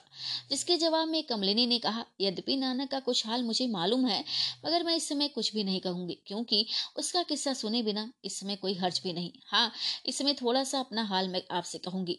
कमलिनी ने भूतनाथ का, मनोरमा और नागर का तथा अपना हाल जितना हम ऊपर सुना आए हैं, सभी के सामने कहना शुरू किया। अपना हाल कहते कहते जब कमलिनी ने मनोरमा के मकान का अद्भुत हाल कहना शुरू किया तो सभी को बड़ा ही ताजुब हुआ और किशोरी की आस्था पे इंद्रजीत सिंह को रुलाई आ गई।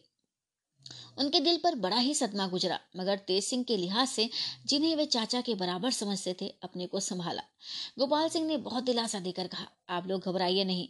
कम्बक मनोरमा के मकान का पूरा पूरा भेद मैं जानता हूँ, इसलिए मैं बहुत जल्द किशोरी को उसकी कैद से छुड़ा लूँगा। लाडली, कामनी भी उसी के मकान में भेज दी गई है। गोपाल सिंह, ये तो और अच्छी बात है, एक पन दो काज हो जाएगा, इंद्रजीत सिंह। अब ये रिक्त ग्रंथ मुझे कब मिलेगा? कमलिनी मेरे पास है, उसी की बदौलत मैं आपको उस कैद खाने से छुड़ा सकी और उसी की बदौलत आपको त्रिस्म तोड़ने में सुगमता होगी। मैं बहुत जल्द वह किताब आपके हवाले करूँगी। गोपाल सिंह, उफ, बात ही बात में हम लोग बहुत दूर निकल आए। क्या तुम्हारा इरादा काशी चलने का है? कमलिनी जी हाँ हम लोगों ने तो यही इरादा कर लिया है कि काशी चलकर किसी गुप्त स्थान में रहेंगे और उसी जगह से अपनी कार्रवाई करेंगे। गोपाल सिंह, मगर मेरी राय तो कुछ दूसरी है। कमलिनी वह क्या मुझे विश्वास है कि आप बंदिश मेरे, हमें बहुत अच्छी राय देंगे, गोपाल सिंह? यद्यपि मैं इस शहर जमानिया का राजा हूँ और इस शहर को फिर कब्जे में कर सकता हूँ, परंतु पाँच वर्ष तक मेरे मरने की झूठी खबर लोगों में फैली रहने के कारण यहाँ की रियाया के मन में बहुत कुछ फ़र्क पड़ गया होगा।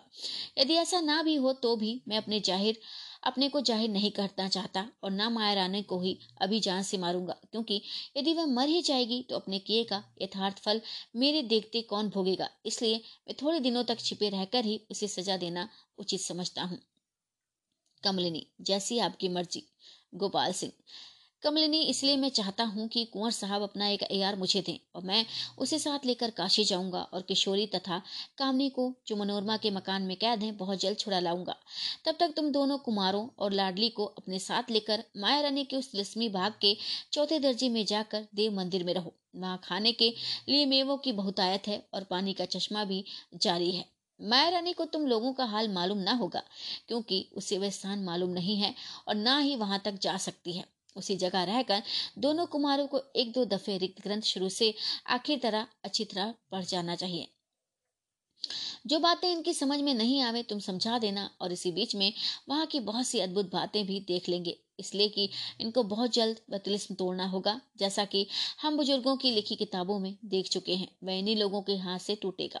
कमलिनी, बेशक बेशक। गोपाल सिंह, और एक अयार को रोहतासगढ़ भेज दो कि वहाँ जाकर महाराज वीरेंद्र सिंह को कुमारों के कुशल मंगल का हाल कहे और थोड़ी सी फौज अपने साथ ले जाकर जमानिया के मुकाबले में लड़ाई शुरू कर दे। मगर वह लड़ाई ज़ोर के साथ शीघ्र बखेड़ा निपटाने की नियत से ना की जाए, जब तक कि हम लोग दूसरा हुक्म ना दें। बस इसके बाद जब मैं अपना काम करके, अर्थात किशोरी और कामनी को छुड़ा कर लौटूँगा और तुमसे मिलूँगा तो जो कुछ मुनासिब होगा किया जाएगा। हाँ देव मंदिर में रहकर मौका मिले तो माया रानी को गुप्त रूप से छेड़ती रहना। कमलिनी, आपकी राय तो बहुत ठीक है। मगर आप कैद की तकलीफ़ उठाने के कारण बहुत ही सुस्त और कमज़ोर हो रहे हैं। इतनी तकलीफ़ क्यों और कैसे उठा सकेंगे? गोपाल सिंह, तुम इसकी चिंता मत करो। आप लोग मेरी राय पसंद करते हो कुमारों की नहीं? कुमार, बेशक आपकी राय उत्तम है। कमलिनी अच्छा तो अपना तिलस्मी खंजर जिसका गुण आपसे कह चुकी हूँ, आपको देती हूँ। यह आपकी बहुत सहायता करेगा। गोपाल सिंह। हाँ बेशक, ये खंजर ऐसी अवस्था में मेरे साथ रहने योग्य है। मैं तुम्हें किसी तरह का खतरा नहीं पहुँचा सकता, इसलिए खंजर को मैं तुमसे जुदा नहीं करूँगा। इंद्रजीत सिंह, उस खंजर का जोड़ा जो कमलिनी ने मुझे दिया है, मैं आपको देता हूँ। आप इसे अवश्य अपने साथ रखें। गोपाल सिंह, नहीं नहीं, इसकी कोई आवश्यकता नहीं। इतना कहकर इंद्रजीत सिंह ने वह खंजर ज़बरदस्ती गोपाल सिंह के हवाले किया और किश्ती किनारे लगाने का हुक्म दिया। गोपाल सिंह अच्छा तो मेरे साथ कौन अयार चलेगा? इंद्रजीत सिंह। जिसे आप पसंद करें, केवल तेज सिंह चाचा को मैं अपने पास रखना चाहता हूँ, इसलिए कि इनकी जुबानी उन घटनाओं का हाल सुनूँगा जो आपको कैद से छुड़ाने के समय हुई होंगी। गोपाल सिंह। बेशक वे बातें सुनने योग्य हैं। देवी सिंह। आपके साथ मैं चलूँगा। गोपाल सिंह। अच्छी बात है। इंद्रजीत सिंह। भैरव सिंह को रोहतासगढ़ भेजता हूँ। गोपाल सिंह। बहुत मुनासिब, मगर तेज सिंह के अतिरिक्त और दोनों अयारों को, अर्थात तारा सिंह और शेर सिंह को अपने साथ मत फंसाए रहेगा इंद्रजीत सिंह। नहीं नहीं, दोनों को अपने रहने का ठिकाना दिखाकर छोड़ देंगे। ये दोनों चारों तरफ़ घूमकर खबर लाते रहेंगे, गोपाल सिंह। और मैं ये भी चाहता हूँ कि बाग के चौथे दर्जे में जो वह देव मंदिर है, वहाँ जाने का रास्ता तुझे अच्छी तरह मालूम है या नहीं? कमलिनी, रिक्त ग्रंथ की बदौलत वहाँ का रास्ता मैं अच्छी तरह जानती हूँ। इतने में किश्ती किनारने लगी और सब कोई उतर पड़े। आप सुन रहे हैं उपन्यास चंद्रकांता संतति। अध्याय आठवां, भाग तीसरा। राजा गोपाल सिंह और देवी सिंह को काशी की तरफ़ और भैरव सिंह को रोहतासगढ़ की तरफ़ रवाना करके कमलिनी अपने साथियों को साथ लिए हुए माया रानी के तिलस्मी बाग की तरफ़ रवाना हुई। इस समय रात नाम मात्र को बाकी थी। प्राय सुबह को चलने वाली दक्षिणी हवा ताजी खिली हुई खुशबूदार फूलों की कलियों में से अपने हिस्से की सबसे पहली खुशबू लिए हुए अटकेलियाँ करती सामने से चली आ रही थी। हमारे बहादुर कुमार लोग भी धीरे धीरे उसी तरफ़ जा रहे थे। यद्यपि महारानी का तिलस्मी बाग यहाँ से बहुत दूर था, मगर वह खूबसूरत बंगला जो चश्मे के ऊपर बना हुआ था और जिसमें पहले पहल नानक और बाबा जी से मुलाकात हुई थी, थोड़ी ही दूर पर था। बल्कि उसकी स्याही दिखाई दे रही थी। हमारे श्रोतागण इस बंगले को भी भूले न होंगे और उन्हें ये बात भी याद होगी कि नानक राम भोली को ढूंढता हुआ चश्मे के किनारे चलकर इसी बंगले में पहुँचा था और इसी जगह से बेबस करके माया रानी ने दरबार में पहुँचाया गया था। इंद्रजीत सिंह बोले सूर्योदय के पहले ही हम लोगों को अपना सफ़र पूरा कर लेना चाहिए कमलिनी, क्योंकि दूसरे राज्य के में बल्कि यूँ कहना चाहिए कि एक दुश्मन के राज्य में लापरवाही के साथ घूमना उचित नहीं होगा। कमलिनी, ठीक है, मगर हमें बहुत दूर जाना भी नहीं है। वह जो मकान दिखाई देता है, बस वहीं तक चलना है। लाडली, वह तो दारोगा वाला बंगला है। कमलिनी हाँ और मैं समझती हूँ कि जब से कम्बक दरोगा कैद हो गया है, तब से वह खाली ही रहता होगा। लाडली। हाँ वह मकान आजकल बिल्कुल खाली पड़ा है। वहाँ से एक सुरंग माया रानी के बाग तक गई है, मगर उसका हाल सिवाय दरोगा के और किसी को मालूम नहीं है। और दरोगा ने आज तक उसका भेद किसी से कहा नहीं है, कमलिनी। ठीक है, मगर मुझे उस सुरंग से कोई मतलब नहीं। उस मकान के पास ही चश्मे के दूसरी तरफ़ एक टीला है। मैं वहाँ नहीं चलूँगी, क्योंकि आज दिन भर उसी टीले पर बिताना होगा। लाडली। यदि माया रानी का कोई आदमी मिल गया तो कमलिनी एक नहीं, अगर दस भी हो तो क्या परवाह। थोड़ी ही देर में यह मंडली उस मकान के पास जा पहुँची, जिसमें दारोगा रहा करता था। कमलिनी ने चाहा कि उस मकान के बगल से होकर चश्मे के पार चली जाए और सीले पर पहुँचे, जहाँ जाने की आवश्यकता थी। मगर बंगले के बरामदे में एक लंबे कद के आदमी को टहलते देख वह रुकी और उसी तरफ़ गौर से देखने लगी। कमलिनी के रुकने से दोनों कुमार और अय्यार लोग भी रुक गए और सभी का ध्यान उसी तरफ़ जा रहा। सवेरे तो हो चुका था और इतना साफ़ नहीं हुआ कि सौ कदम की दूरी से कोई किसी को पहचान सके। उस आदमी ने भी कुंवर इंद्रजीत सिंह की मंडली को देखा और तेज़ी से इन लोगों की तरफ़ बढ़ा। कुछ पास आते ही कमलिनी ने उसे पहचाना और कहा, ये तो भूतनाथ है। भूतनाथ नाम सुनते ही शेर सिंह काँप उठा, मगर दिल कड़ा करके चुपचाप खड़ा रह गया। कमलिनी वाह वाह, तुम्हारे भरोसे पर अगर कोई काम छोड़ दिया जाए तो वह बिल्कुल ही चौपट हो जाए। भूतनाथ, माफ़ कीजिएगा, मुझसे एक भूल हो गई, और इसी सबब से मैं आज्ञा अनुसार काशी में आपसे मिल ना सका। कमलिनी, भूल कैसी? भूतना नागर को लिए हुए मैं आपके मकान की तरफ़ जा रहा था। एक दिन तो बखूबी चला गया। दूसरे दिन जब बहुत थक गया तो एक पहाड़ी के नीचे, घने जंगल में, उसकी गठरी रखकर सुस्ताने के लिए ज़मीन पर लेट गया। एकाएक कम्बक नींद ने धर दबाया और मैं सो गया। जब आँख खोली तो नागर को अपने पास स्थान देकर घबरा गया और उसे चारों तरफ़ ढूँढने लगा, मगर कहीं पता न लगा। कमलिनी, अफसोस भूतनाथ। कई दिन तक मैं ढूंढता रहा, आखिर भेष बदल कर जब खाशी में आया तो खबर लगी कि नागर अपने मकान में मौजूद है। इसके बाद मैं गुप्त रीति से माया रानी के तिलस्मी बाग के चारों तरफ़ घूमने लगा। वहाँ पता लगा कि दोनों कुमार और उनके अयारों को, जिन्हें माया रानी ने कैद कर रखा था, कोई छुड़ा कर ले गया। मैं उसी समय समझ गया कि ये काम आपका है, बस तभी से आपको ढूंढ रहा हूँ। इस समय इतफाक से इधर आ निकला। कमलिनी तुम तो अपने को बड़ा होशियार लगाते हो, मगर वास्तव में कुछ भी नहीं हो। खैर, हम लोगों के साथ चले आओ। भूतनाथ को भी साथ लिए हुए कमलिनी वहाँ से रवाना हुई और चश्मे के पास से होकर उस टिले के पास पहुँची, जिसके ऊपर जाने का इरादा था। कमलिनी जब अपने साथियों को पीछे पीछे आने के लिए कहकर टिले के ऊपर चढ़ने लगी, तब शेर सिंह ने टोक दिया और कहा, यदि कोई हर्ष ना हो तो आप मेरी एक बात पहले सुन लीजिए। कमलिनी आप जो कुछ कहेंगे मैं पहले ही समझ गई। आप चिंता न कीजिए और चले आइए। शेर सिंह। ठीक है, मगर जब तक मैं कुछ कह न लूँगा, जी नहीं मानेगा, कमलिनी। अच्छा कहिए। शेर सिंह को अपने साथ आने का इशारा करके कमलिनी टीले के दूसरी तरफ़ चली और दोनों कुमार, तेज सिंह, तारा सिंह, लाडली और भूतनाथ को टीले के ऊपर धीरे धीरे चढ़ने के लिए कह गई। टीले के पीछे निराले में पहुँचने पर शेर सिंह ने अपने दिल का हाल कहना शुरू किया। शेर सिंह, चाहे आप भूतनाथ को कैसा ही नेक और ईमानदार समझती हूँ, मगर मैं इतना कहे बिना नहीं रह सकता कि आप उस बेईमान शैतान पर भरोसा न कीजिए। कमलिनी मैं पहले ही समझ गई थी कि आप यही बात मुझसे कहेंगे। इसमें कोई संदेह नहीं कि भूतनाथ ने जो कुछ काम किए हैं, वे उसकी नेकनामी, ईमानदारी और अयारी में बट्टा लगाते हैं। परंतु आप कोई तरदुद ना कीजिए। मैं बड़े बड़े बेईमानों से अपना मतलब निकाल लेती हूँ। मेरे साथ मैं अगर जरा भी दगा करेगा तो उसे बेकाम करके छोड़ दूँगी। शेर सिंह, मैं समझता हूँ कि आप उसका पूरा पूरा हाल नहीं जानती। कमलिनी भूतनाथ, यद्यपि तुम्हारा भाई है, मगर मैं उसका हाल तुमसे भी ज़्यादा जानती हूँ। तुम्हें अगर डर है तो इसी बात का कि यदि कुमारों को मालूम हो जाएगा कि वह तुम्हारा भाई है तो तुम्हारी तरफ़ से उनका दिल मैला हो जाएगा। या भूतनाथ, अगर कोई बुराई कर बैठेगा तो मुफ़्त में तुम भी बदनाम किए जाओगे। शेर सिंह हाँ हाँ बस इसी सोच में मैं मरा जाता हूँ। कमलिनी तो तुम निश्चिंत रहो, तुम्हारे सिर कोई बदनामी नहीं आएगी। जो कुछ होगा, मैं समझ लूँगी। शेर सिंह अख्तियार आपको है, मुझे जो कहना था, कह चुका। दोनों कुमार और उनके साथी लोग टीले पर चढ़ चुके थे। इसके बाद शेर सिंह को अपने साथ लिए हुए कमलिनी भी वहाँ पहुँची। टीले के ऊपर की अवस्था देखने से मालूम होता था, किसी जमाने में वहाँ पर ज़रूर कोई खूबसूरत मकान बना हुआ होगा। मगर इस समय तो एक कोठरी के सिवाय वहाँ और कुछ भी मौजूद ना था। ये कोठरी 20-25 आदमियों के बैठने के योग्य थी। कोठरी के बीचों बीच पत्थर का एक चबूतरा बना हुआ था और उसके ऊपर पत्थर ही का शेर बैठा था। कमलिनी ने उसी जगह सभी को बैठने के लिए कहा और भूतनाथ की तरफ़ देखकर बोली, इसी जगह से एक रास्ता माया रानी के तिलस्मी बाग में गया है। तुम्हें छोड़ सब लोगों को लेकर मैं वहाँ जाऊँगी और कुछ दिनों तक उसी बाग में रहकर अपना काम करूँगी।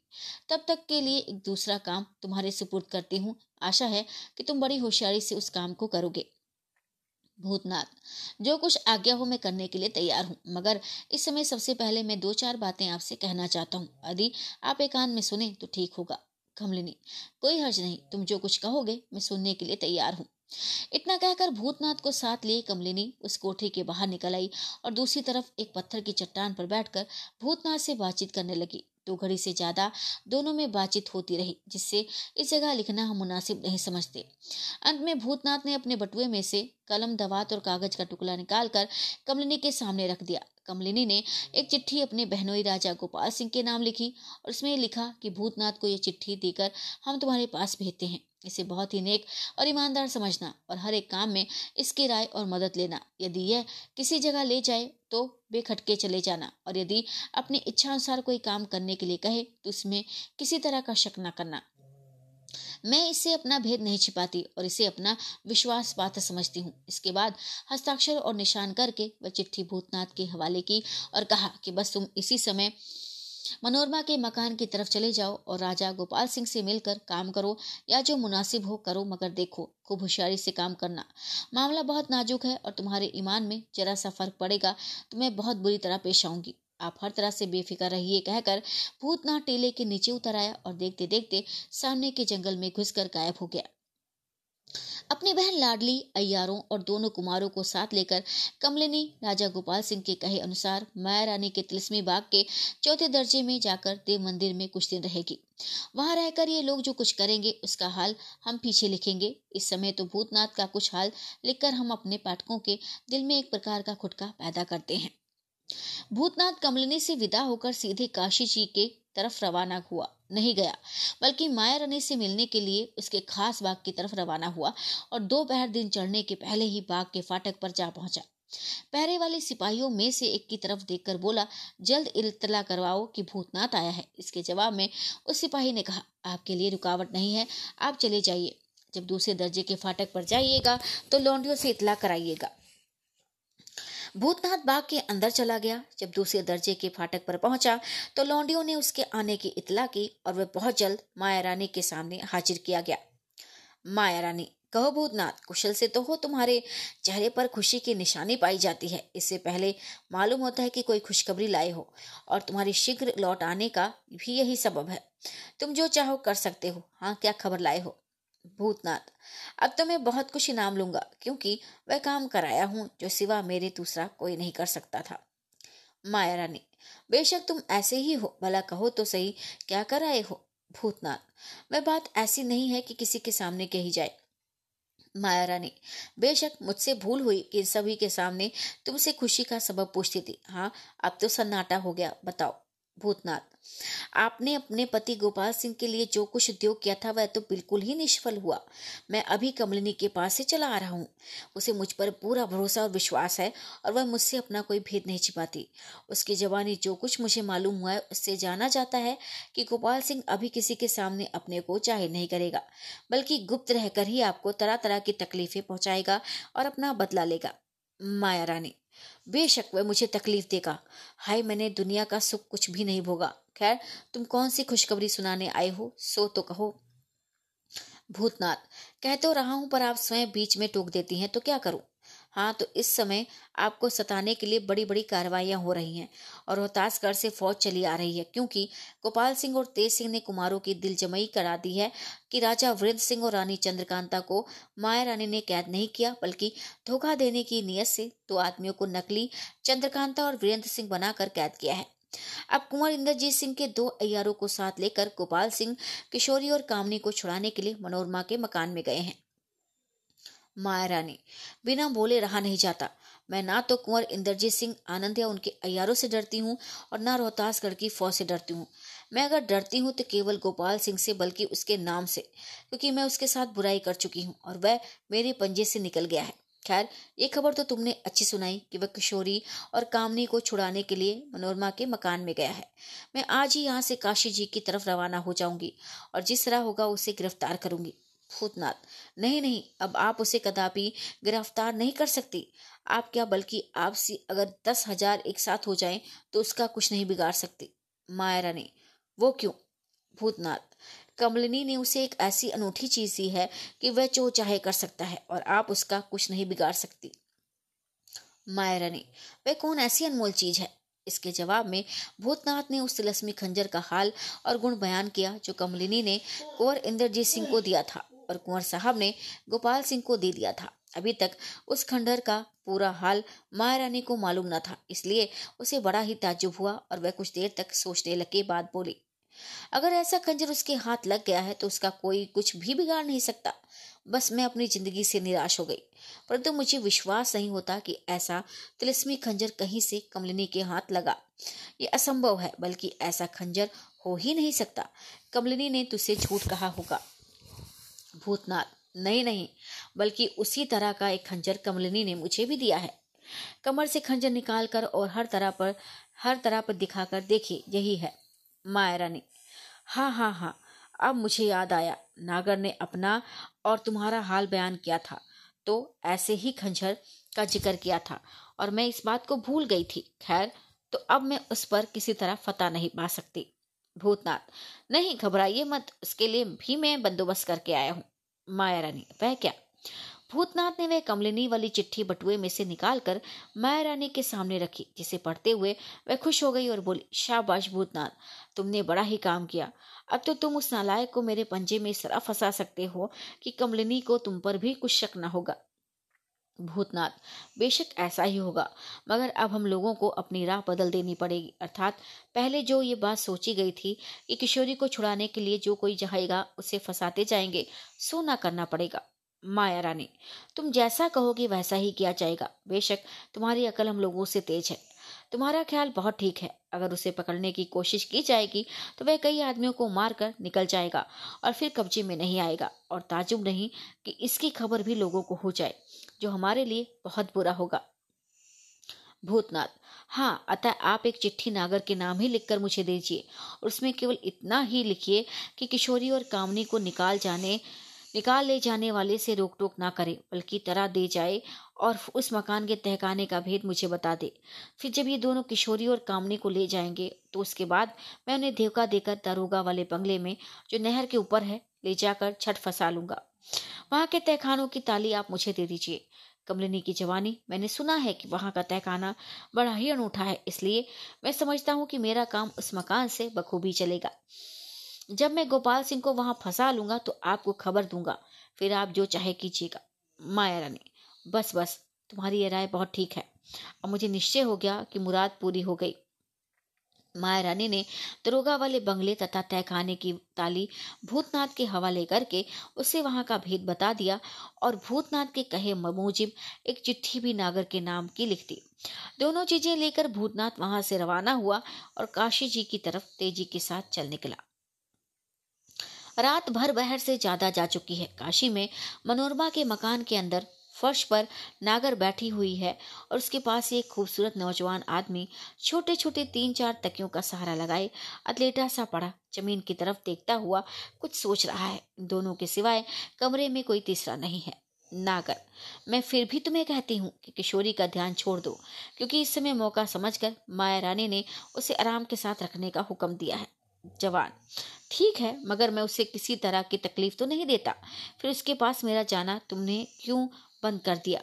नागर बड़े अफसोस की बात है कि तुम माया रानी की तरफ़ कुछ भी ध्यान नहीं देते।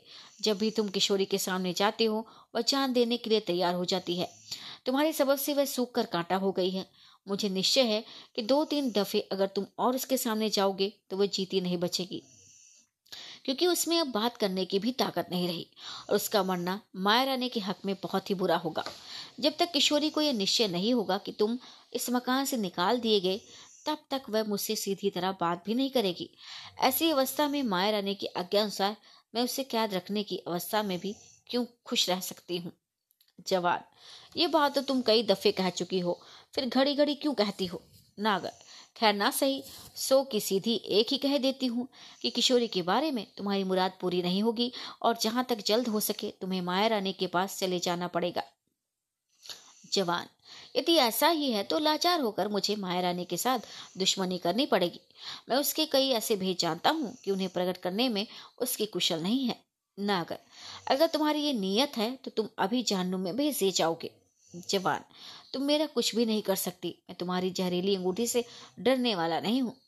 इतना कहकर नौजवान उठ खड़ा हुआ और कमरे के बाहर निकलना ही चाहता था कि सामने का दरवाज़ा खुला और भूतनाथ आता हुआ दिखाई दिया।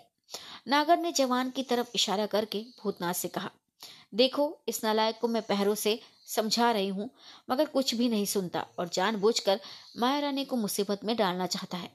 इसके जवाब में भूतनाथ ने कहा हाँ मैं भी पिछले दरवाजे की तरफ़ खड़ा खड़ा इस हरामजादे की बातें सुन रहा था। हरामजादे का शब्द सुनते ही उस नौजवान को क्रोध चढ़ाया और वह हाथ में खंजर लेकर भूतनाथ की तरफ़ झपटा। भूतनाथ ने चलाकी से उसकी कलाई पकड़ ली और कमर बंद में हाथ डाल के ऐसी अड़ानी मारी कि वह धम से ज़मीन पर गिर पड़ा। नगर, नागर दौड़ी हुई बाहर चली गई और वह एक मज़बूत रस्सी ले आई जो उस नौजवान के हाथ पर बांधने के काम में आई। भूतनाथ उस नौजवान को घसीटता हुआ दूसरी कोठरी में ले गया और नागर भी भूतनाथ के पीछे पीछे चली गई। आधे घंटे के बाद नागर और भूतनाथ फिर उसी कमरे में आए और दोनों प्रेमी मसनद पर बैठकर खुशी खुशी हँसी दिल लगी की बातें करने लगे। अंदाज से मालूम होता है कि ये दोनों उस नौजवान को कहीं कैद कर आए हैं। थोड़ी देर तक हँसी दिल लगी होती रही, इसके बाद मतलब की बातें होने लगी। नागर के पूछने पर भूतनाथ ने अपना हाल कहा और सबके पहले वह चीठी नागर को दिखाई जो राजा गोपाल सिंह के लिए कमलिनी ने लिख दी थी। इसके बाद माया रानी के पास जाने और बातचीत करने का खुलासा हाल कहके वे दूसरी चिट्ठी भी नागर को दिखाई, जो माया रानी ने नागर के नाम की लिखकर भूतनाथ के हवाले की थी। ये सब हाल सुनकर नागर बहुत खुश हुई और बोली, ये काम सिवाय तुम्हारे और किसी से नहीं हो सकता था। यदि तुम माया रानी की चिट्ठी ना भी लाते तो भी तुम्हारी आज्ञा अनुसार काम करने को मैं तैयार थी। भूतनाथ, सो तो ठीक है, मुझे भी यही आशा थी, परंतु यूँ ही एक चिट्ठी तुम्हारे पास, तुम्हारे नाम की लिखा ली। नागर। पर ताजुब है कि राजा गोपाल सिंह और देवी सिंह आज के पहले से इस शहर में आए हुए हैं, मगर अभी तक इस मकान के अंदर उन दोनों के आने की आहट नहीं हुई। न मालूम है दोनों कहाँ और किस सुन में है। खैर, जो होगा, देखा जाएगा। अब ये कहिए कि आप क्या करना चाहते हैं, भूतनाथ। अगर ऐसा है तो मुझे स्वयं उन दोनों को ढूंढना पड़ेगा। मुलाकात होने पर दोनों को गुप्त रीति से इस मकान के अंदर ले आऊँगा और किशोरी कामनी को छुड़ाकर यहाँ से निकल जाऊँगा। फिर धोखा देकर किशोरी और कामनी को अपने कब्जे में करूँगा। अर्थात उन्हें कोई दूसरा काम करने के लिए कहकर किशोरी और कामनी को रोहतासगढ़ पहुँचाने का वादा कर ले। जाऊँगा और उस गुप्त खो में, जिसे मैं अपना मकान समझता हूँ, मैं तुम्हें दिखा चुका हूँ। अपने आदमियों के सपोर्ट करके गोपाल सिंह से आ मिलूँगा और फिर उसे कैद करके माया रानी के पास पहुँचा दूँगा, जिससे वे अपने हाथ से उसे मारकर निश्चिंत हो जाए। ना कर। बस बस बस, तुम्हारी राय बहुत ठीक है। अगर इतना काम हो जाए तो फिर क्या चाहिए? माया रानी से मुँह मांगा इनाम मिले, क्योंकि इसमें वह राजा गोपाल सिंह के सबब से बहुत ही परेशान हो रही हैं। यहाँ तक कि कुंवर इंद्रजीत सिंह वगैरह के हाथ से तिलिस्म को बचाने का ध्यान तक भी उसके बिल्कुल भी जाता रहा। यदि वे गोपाल सिंह को मार के निश्चित हो जाएँ तो अपने से बढ़कर भाग्यवान दुनिया में किसी को नहीं समझेंगी, जैसा कि थोड़े दिन पहले समझती थी भूतनाथ। जो मैं कह चुका हूँ वही होगा। इसमें कोई संदेह नहीं। अच्छा अब तुम इस मकान का पूरा पूरा भेद मुझे बता दो, जिससे किसी तहखाने कोठरी रास्ते या चोर दरवाजे का हल मुझसे छिपाना रहे। नागर, बहुत अच्छा। चलिए उठिए। जहाँ तक हो सके इस काम से भी जल्द ही निपट लेना चाहिए। नागर ने उस मकान का पूरा पूरा भेद भूतनाथ को बता दिया। हर एक कोठरी, तहखाना, रास्ता और चोर दरवाज़ा तथा सुरंग भी दिखा दिया और उनके खोलने और बंद करने की विधि भी बता दी। इस काम से छुट्टी पाकर भूतनाथ नगर से विदा हुआ और राजा गोपाल सिंह तथा देवी सिंह की खोज में चारों तरफ़ घूमने लगा। आप सुन रहे हैं उपन्यास चंद्रकांता संतति, अध्याय आठवां, भाग चौथा। दूसरे दिन आधी रात जाते जाते भूतनाथ फिर उसी मकान में नागर के पास पहुँचा। इस समय नागर आराम से सोई ना थी, बल्कि ना मालूम किस धुन और फ़िक्र में मकान की पिछली तरफ़ नज़र बाग में टहल रही थी। भूतनाथ को देखते ही वह हँसी हुई पास आई और बोली, कहो, कुछ काम हुआ? भूतनाथ, काम तो बखूबी हो गया, उन दोनों से मुलाकात भी हुई और जो कुछ मैंने कहा, दोनों ने मंजूर भी किया। कमलिनी की चिट्ठी जब मैंने गोपाल सिंह के हाथ में दी तो वे पढ़कर बहुत खुश हुई और बोले कमलिनी ने जो कुछ लिखा है, मैं उसे मंजूर करता हूँ। वह तुम पर विश्वास रखती है तो मैं भी रखूँगा और जो कुछ कहोगे, वही करूँगा। नागर, बस सब काम बखूबी बन गया। अच्छा अब क्या करना चाहिए? भूतनाथ, जाकर किवाड़ बंद करके सो रहो और सिपाहियों को भी हुक्म दे दो कि आज कोई सिपाही पहरा ना दे, बल्कि सब आराम से सो रहे। यहाँ तक कि अगर किसी को इस बाग में देखें, भी तो चुपके हो रहे। नागर, बहुत अच्छा।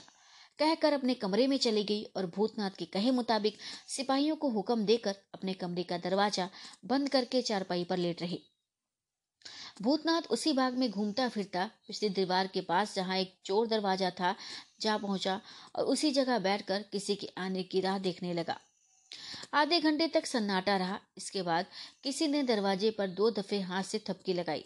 भूतनाथ ने उठकर झट दरवाज़ा खोल दिया और दो आदमी उस राह से आ पहुँचे। बंधे हुए इशारे के होने से मालूम हो गया कि ये दोनों राजा गोपाल सिंह और देवी सिंह हैं। भूतनाथ उन दोनों को अपने साथ लिए हुए धीरे धीरे कदम रखता हुआ नजरबाग के बीचों बीच आया, जहाँ एक छोटा सा फुवारा था। गोपाल सिंह, कुछ मालूम है कि इस समय किस तरफ़ पहरा पड़ रहा है? भूतनाथ, कहीं भी पहरा नहीं पड़ता। चारों तरफ़ सन्नाटा छाया हुआ है। इस मकान में जितने आदमी रहते हैं, सभी को मैंने बेहोशी की दवा दे दी है और सबके सब उठने के लिए मुर्दों से बाजी लगाकर पड़े हैं। गोपाल सिंह। तब तो हम लोग बड़ी लापरवाही से अपना काम कर सकते हैं भूतनाथ बेशक, गोपाल सिंह। अच्छा मेरे पीछे पीछे चले आओ। हम उस हमाम की राह तहखाने में घुसना चाहते हैं। क्या तुम्हें मालूम है कि इस समय किशोरी और कामनी किस तहखाने में कैद हैं? भूतनाथ। हाँ ज़रूर मालूम है, किशोरी और कामनी दोनों एक ही साथ वायुमंडप में कैद हैं, गोपाल सिंह। तब तो हमाम में जाने की कोई ज़रूरत नहीं। अच्छा तुम ही आगे चलो, भूतनाथ। आगे रवाना हुआ और उसके पीछे राजा गोपाल सिंह और देवी सिंह चलने लगे। तीनों आदमी उत्तर तरफ़ के तरफ़ के दालान में पहुँचे, जिसके दोनों तरफ़ दो कोठरियाँ थी और इस समय दोनों कोठरियों का दरवाज़ा खुला हुआ था। तीनों आदमी दाहिनी तरफ़ वाली कोठरी में घुसे और अंदर जाकर कोठरी का दरवाज़ा बंद कर दिया। बटुए में से सामान निकालकर मोमबत्ती जलाई और देखा कि सामने दीवार में एक अलमारी है, जिसका दरवाज़ा एक खटके पर खुला करता है। भूतनाथ उस दरवाजे को खोलना जानता था, इसलिए पहले ही उसने खटके पर हाथ रखा। दरवाज़ा खुल जाने पर मालूम हुआ कि उसके अंदर सीढ़ियाँ बनी हुई हैं। तीनों आदमी उस सीढ़ी की राह से नीचे तहखाने में उतर गए और एक कोठरी में पहुँचे, जिसका दूसरा दरवाज़ा बंद था। भूतनाथ ने उस दरवाजे को भी खोला और तीनों आदमियों ने दूसरी कोठरी में पहुंचकर देखा कि एक चारपाई पर बेचारी किशोरी पड़ी हुई है। सिराहने की तरफ़ कामनी बैठी धीरे धीरे उसका सिर दबा रही थी। कामनी का चेहरा जर्द और सुस्त था, मगर किशोरी तो वर्षों की बीमार जान पड़ती थी। जिस चारपाई पर वह पड़ी थी, उसका बिछावन बहुत मैला था और उसी के पास एक दूसरी चारपाई पर बिछी हुई थी, जो शायद कामने के लिए हो। कोठरी के एक कोने में पानी का घड़ा, गिलास और कुछ खाने का सामान भी रखा हुआ था। किशोरी और कामनी देवी सिंह को बखूबी पहचानती थी, मगर भूतनाथ को केवल कामनी ही पहचानती थी। जब कमला के साथ शेर सिंह से मिलने के लिए कामनी उस लक्ष्मी खंडर में गई थी, तब उसने भूतनाथ को देखा था और यह भी जानती थी कि भूतनाथ को देखकर शेर सिंह डर गया था, मगर इसका सबक पूछने पर भी उसने कुछ नहीं कहा था। इस समय वह फिर उसी भूतनाथ को यहाँ देखकर डर गई और जी में सोचने लगी कि एक बला मैं तो फंसी ही थी, ये दूसरी बला कहाँ से आ पहुँची? मगर उसी के साथ देवी सिंह को देख उसे कुछ ढांढस हुई और किशोरी को तो पूरी उम्मीद हो गई कि ये लोग हमको छुड़ाने ही आए हैं। वह भूतनाथ और राजा गोपाल सिंह को पहचानती तो ना थी, मगर सोच लिया कि शायद ये दोनों भी राजा वीरेंद्र सिंह के अयार होंगे। किशोरियत भी बहुत ही कमज़ोर, बल्कि अधमरी सी हो रही थी। मगर इस समय ये जानकर कि कुंवर इंद्रजीत सिंह के अयार हमें छुड़ाने आ गए हैं और अब शीघ्र ही इंद्रजीत सिंह से मुलाकात होगी, उसी मुरझाई हुई आशालता हरी हो गई और उसमें जान आ गई। इस समय किशोरी का सिर कुछ खुला हुआ था, जिसे उसने अपने हाथ से ढक लिया और देवी सिंह की देख, तरफ़ देखकर बोली मैं समझती हूँ आज ईश्वर को मुझ पर दया आई है। इसी से आप लोग मुझे यहाँ से छुड़ाकर ले जाने के लिए आए हैं, देवी सिंह। जी हाँ हम लोग आपको छुड़ाने के लिए ही आए हैं। मगर आपकी दशा देखकर रुलाई आती है। हाय, क्या दुनिया में भलों और नेकों को यही नाम मिलता है? किशोरी, मैंने सुना था कि राजा साहब के दोनों लड़कों और अयारों को माया रानी ने कैद कर लिया है। देवी सिंह, जी हाँ उन कैदी अयारों में मैं भी था, परंतु ईश्वर की कृपा से सब कोई छूट गए। और अब हम लोग आपको और इनको छुड़ाने आए हैं। इसमें कोई संदेह नहीं कि आप बहुत कुछ मुझसे पूछना चाहती हैं और मेरे पेट में बहुत सी बातें कहने योग्य भरी हैं, परंतु ये अमूल्य समय बातों में नष्ट करने योग्य नहीं है। इसलिए जो कुछ कहने सुनने की बातें हैं, फिर होती रहेंगी। इस समय जहाँ तक जल्द हो सके, यहाँ से निकल चलना ही उत्तम है। हाँ ठीक है, कहकर किशोरी उठ बैठी। उसमें चलने फिरने की ताकत तो ना थी, परंतु इस समय खुशी ने उसके खून में कुछ जोश पैदा कर दिया। और वह इस लायक हो गई कि कामनी के मोढ़े पर हाथ रख के तहखाने से ऊपर आ सके और वहाँ से बाग की चार दीवारी के बाहर जा सके। कामनी यद्यपि भूतनाथ को देखकर सहम गई थी, मगर देवी सिंह के भरोसे उसे इस विषय में कुछ कहना उचित न जाना। दूसरे उसने सोच लिया कि इस कैद खाने से बढ़कर कोई दुख की जगह नहीं होगी, अतएव यहाँ से तो निकल चलना ही उत्तम है। किशोरी और कामनी को लिए हुए तीनों आदमी तहखाने से बाहर निकले। इस समय भी उस मकान में चारों तरफ़ नज़र बाग में सन्नाटा ही था। इसलिए ये लोग बिना किसी रोक टोक उसी दरवाजे की राह यहाँ से बाहर निकल गए, जिससे राजा गोपाल सिंह बाग के अंदर आए थे। थोड़ी दूर पर तीन घोड़े और एक रथ, जिसके आगे दो घोड़े जुटे हुए थे, मौजूद था। रथ पर किशोरी और कामनी को सवार कराया गया और तीनों घोड़ों पर राजा गोपाल सिंह, देवी सिंह और भूतनाथ ने सवार होकर रथ को तेज़ी के साथ हाँकने के लिए कहा। बात की बात में ये लोग शहर के बाहर हो गए, बल्कि सुबह की सफेदी निकलने के पहले ही लगभग पाँच कोस दूर निकल जाने के बाद एक चौमुहानी पर रुककर विचार करने लगे कि अब रथ को किस तरफ़ ले चलना है या रथ की हिफाजत किसके सुपुर्द करनी चाहिए। ऊपर के बयान में जो कुछ हम सुन आए हैं, उस बात को कई दिन बीत गए। आज भूतनाथ को हम फिर माया रानी के पास बैठे हुए देखते हैं। रंग ढंग से जाना जाता है कि भूतनाथ की कार्रवाइयों से माया रानी बहुत ही प्रसन्न है और वह भूतनाथ को कद्र और इज़्ज़त की निगाह से देखती है। इस समय माया रानी के सामने सिवाय भूतनाथ के कोई दूसरा आदमी मौजूद नहीं है। माया रानी, इसमें कोई संदेह नहीं कि तुमने मेरी जान बचा ली। भूतनाथ, गोपाल सिंह को धोखा देकर गिरफ़्तार करने में मुझे बड़ी बड़ी कठिनाइयों का सामना करना पड़ा। आज दो दिन से केल पानी के सहारे में जान बचाए हूँ। अभी तक तो कोई ऐसी बात नहीं हुई जिससे कमलिनी या, राजा वीरेंद्र सिंह के पक्ष वाले किसी को मुझ पर शक हो। राजा गोपाल सिंह के साथ केवल देवी सिंह था जिसको मैंने किसी ज़रूरी काम के लिए रोहतास कर जाने की सलाह दे दी और उसके जाने के बाद गोपाल सिंह को बातों में उलझाकर दरोगा वाले मकान में ले जाकर कैद कर दिया। माया रानी तो उसे तुमने खत्म क्यों नहीं किया? भूतनाथ केवल तुम्हारे विश्वास के लिए उसे जीता रख छोड़ा है।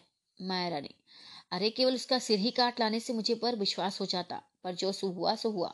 अब उसके मारने में विलंब नहीं करना चाहिए, भूतनाथ। ठीक है, जहाँ तक हो, अब इस काम में जल्दी करना ही उचित है, क्योंकि अब की दफे यदि वह छूट जाएगा तो मेरी बड़ी दुर्गति होगी। माया रानी, नहीं नहीं, अब किसी तरह नहीं बच सकता। मैं तुम्हारे साथ चलती हूँ और अपने हाथ से उसका सिर काट कर सदैव के लिए टंटा मिटाती हूँ। घंटे पर और ठहर जाओ। अच्छी तरह अंधेरा हो जाने पर ही यहाँ से चलना उचित होगा। बल्कि तब तक तुम भोजन भी कर लो, क्योंकि दो दिन के भूखे हो। यहाँ तो कहो कि किशोरी और कामनी को तुमने कहाँ छोड़ा? भूतनाथ। किशोरी और कामनी को मैं एक ऐसी खो में रखाया हूँ, जहाँ से सिवाय मेरे कोई दूसरा उन्हें निकाल ही नहीं सकता। बहुत दिनों से मैं स्वयं उस खो में रहता हूँ और मेरे आदमी भी अभी तक वहाँ मौजूद हैं। केवल एक बात का खुटका मेरे जी में लगा हुआ है, महारानी, वह क्या? यदि कमलिनी मुझसे पूछेगी कि किशोरी और कामनी को कहाँ रखाए हो तो मैं क्या जवाब दूँगा? यदि कहूँगा कि रोहतास कर तुम्हारे तालाब वाले मकान में रखाया हूँ तो बहुत जल्द झूठा बनूँगा और सब भंडा फूट जाएगा। माया रानी हाँ सो तो ठीक है, मगर तुम चालाक हो, इसके लिए भी कोई ना कोई बात ज़रूर सोच लोगे। भूतनाथ, खैर, जो होगा देखा जाएगा। अब कहिए कि आपका काम तो मैंने कर दिया, अब इसका इनाम मुझे क्या मिलता है? आपका कॉल है कि जो मांगोगे वही मिलेगा। माया रानी हाँ हाँ जो कुछ तुम मांगोगे वही मिलेगा। जरा दरोगा वाले मकान में चलकर उसे मारकर निश्चिंत हो जाऊँ तो तुम्हें मुँह मांगा इनाम दूँ। अच्छा ये तो कहो कि तुम चाहते क्या हो? भूतनाथ, दारोगा वाला मकान मुझे दे दीजिए और उसमें जो अजायब घर है, उसकी ताली मेरे हवाले कर दीजिए। माया रानी उस अजायब घर का हाल तुम्हें कैसे मालूम हुआ? भूतनाथ, कमलिनी की जुबानी मैंने सुना था कि वह भी तिलिस्म ही है और उसमें बहुत अच्छी अच्छी चीज़ें हैं। माया रानी ठीक है? मगर उसमें बहुत सी ऐसी चीज़ें हैं जो यदि मेरे दुश्मनों के हाथ लगे तो आफत ही हो जाए, भूतनाथ। मैं उस जगह को अपने लिए चाहता हूँ, किसी दूसरे के लिए नहीं। मैं रहते कोई दूसरा आदमी उस मकान से फ़ायदा नहीं उठा सकता माया रानी खैर, मैं दे दूँगी, क्योंकि तुमने मुझ पर भारी एहसान किया है। मगर उस ताली को बड़ी हिफाजत से रखना, यद्यपि उसका पूरा पूरा हाल मुझे मालूम नहीं है, तथापि मैं समझती हूँ कि वह कोई अनूठी चीज़ है। क्योंकि गोपाल सिंह उसे बड़े यत्न से अपने पास रखता था। हाँ अगर तुम अजायब घर की ताली मुझसे ना लो तो मैं बहुत ज़्यादा दौलत तुम्हें देने के लिए तैयार हूँ। भूतनाथ, आप तरदुद ना कीजिए। उस चीज़ को आपका कोई दुश्मन मेरे कब्जे से नहीं ले जा सकता। और आप देख लेंगे कि महीने भर के अंदर ही अंदर मैं आपके दुश्मनों का नाम निशान मिटा दूँगा और खुल्लम खुल्ला अपनी प्यारी स्त्री को लेकर उस मकान में रहकर आपकी बदौलत खुशी से ज़िंदगी बिताऊँगा। माया रानी अच्छा दे दूँगी। भूतनाथ तो अब उसके देने में विलंब क्या है? माया रानी, बस उस काम से निपट जाने की देर है, भूतनाथ। वहाँ भी केवल आपके चलने की ही देर है, माया रानी। मैं कह चुकी हूँ कि तुम भोजन कर लो, तब तक अंधेरा भी हो जाता है। माया रानी ने घंटी बजाई, जिसकी आवाज़ सुनते ही कई लौंडियाँ दौड़ी हुई आई और हाथ जोड़कर सामने खड़ी हो गई। माया रानी ने भूतनाथ के लिए भोजन का सामान ठीक करने को कहा। और ये बहुत जल्द हो गया। भूतनाथ ने भोजन किया और अंधेरा होने पर माया रानी के साथ दरोगा वाले मकान में चलने के लिए तैयार हुआ। माया रानी ने धनपत को भी साथ लिया और तीनों आदमी चेहरे पर नकाब डाले, घोड़ों पर सवार हो वहाँ से रवाना हुए। तथा बात की बात में दरोगा वाले मकान के पास जा पहुँचे। पेड़ों के साथ घोड़ों को बाँध तीनों आदमी उस मकान के अंदर चले। हम ऊपर सुना आए हैं कि माया रानी ने इस मकान की ताली भूतनाथ को दे दी थी और मकान का भेद भी उसे बता दिया था। इसलिए भूतनाथ सबके आगे हुआ और उसके पीछे धनपत और माया रानी जाने लगी। भूतनाथ उस मकान के दाहिनी तरफ़ वाले दालान में पहुँचा, जिसमें एक कोठरी बंद दरवाजे की थी। मगर ये नहीं जान पड़ता था कि ये दरवाज़ा क्यों और कैसे खुलेगा। या ताली लगाने की जगह कहाँ है? दरवाजे के पास पहुंचकर भूतनाथ ने बटुए में से एक ताली निकाली और दरवाजे के दाहिनी तरफ़ की दीवार में जो लकड़ी की बनी हुई थी, पैर से धक्का देना शुरू किया। चार पाँच ठोकरों के बाद लकड़ी का एक छोटा सा तख्त अलग हो गया। और उसके अंदर हाथ जाने लायक सुराख दिखाई दिया। ताले लिए हुए उसी छेद के अंदर भूतनाथ ने हाथ डाला और किसी गुप्त ताले में ताली लगाई। कोठी का दरवाज़ा तुरंत खुल गया और तीनों अंदर चले गए। भीतर जाकर वह दरवाज़ा पुनः बंद कर लिया गया, जिससे वह लकड़ी का टुकड़ा भी जो का त्यों बराबर हो गया, जिसके अंदर हाथ डालकर भूतनाथ ने ताला खोला था। कोठरी के अंदर बिल्कुल अंधेरा था, इसलिए भूतनाथ ने अपने बटुए में से सामान निकालकर मोमबत्ती भी जलाई। अब मालूम हुआ कि कोठरी के बीचों बीच में लोहे का एक गोल तख्ता ज़मीन में जड़ा हुआ है, जिस पर लगभग चार या पाँच आदमी खड़े हो सकते हैं। उस तख्ते के बीचों बीच में तीन हाथ ऊँचा लोहे का एक खंभा था और उसके ऊपर एक चरखी लगी हुई थी। तीनों आदमी उस खंभे को थाम कर खड़े हो गए और भूतनाथ ने दाहिने हाथ से चरखी को घुमाना शुरू किया। साथ ही घड़घड़ाहट की आवाज़ आई और खंबे के सहित वह लोहे का टुकड़ा ज़मीन के अंदर घुसने लगा। यहाँ तक कि लगभग बीस हाथ के नीचे जाकर ज़मीन पर ठहर गया। और तीनों आदमी उस पर से उतर पड़े। अब ये तीनों एक लंबी चौड़ी कोठरी के अंदर घुसे। कोठरी की पूरब तरफ़ दीवार में एक सुरंग बनी हुई थी। पश्चिम तरफ़ कुआँ था।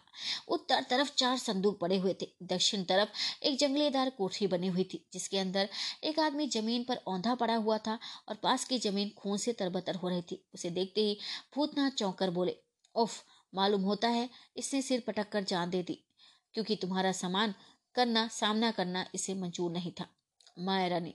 शायद ऐसा ही हो। आखिर मैं भी तो इसे मारने को ही आई थी। अच्छा हुआ। इसने अपनी जान आप ही दे दी। मगर अब क्यों निश्चय हो गया कि अभी जीता है या मर गया?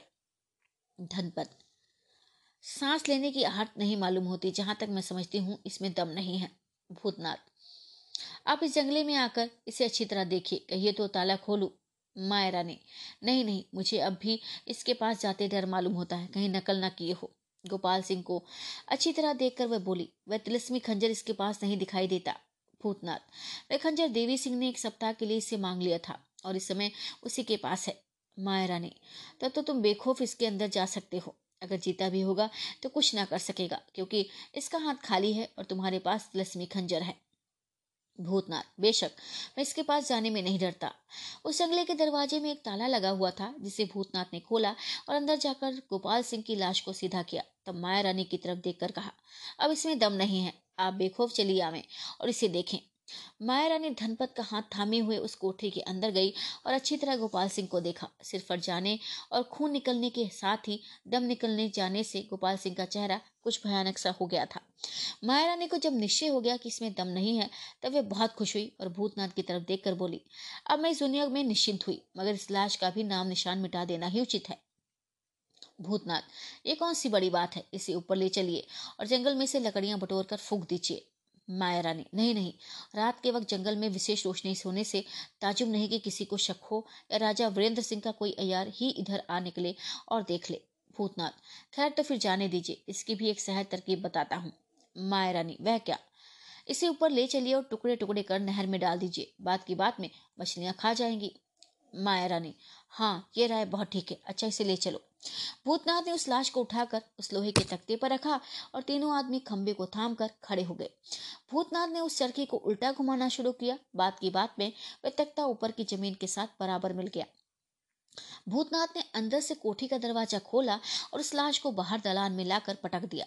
इसके बाद उस कोठी का दरवाज़ा जिस तरह पहले खोला था, उसी तरह बंद कर दिया।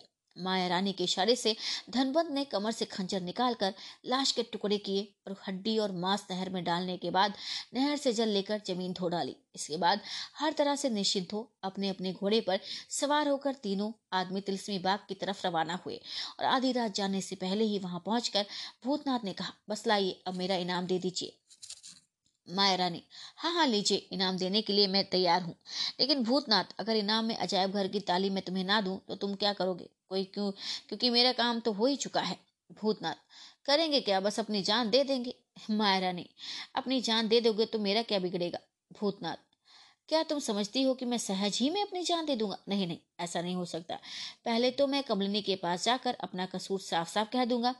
इसके बाद तुम्हारे सब भेद खोल दूँगा, जो तुमने मुझे बताए हैं। इतना ही नहीं, बल्कि तुम्हारी जान लेकर तब कमलिनी के हाथ से मारा जाऊँगा। इस बाग का दरोगा वाले मकान का और मनोरमा के मकान का रत्ती रत्ती भेद मुझे मालूम हो चुका है। और तुम खुद समझ सकती हो कि मैं कहाँ तक उपद्रव मचा सकता हूँ।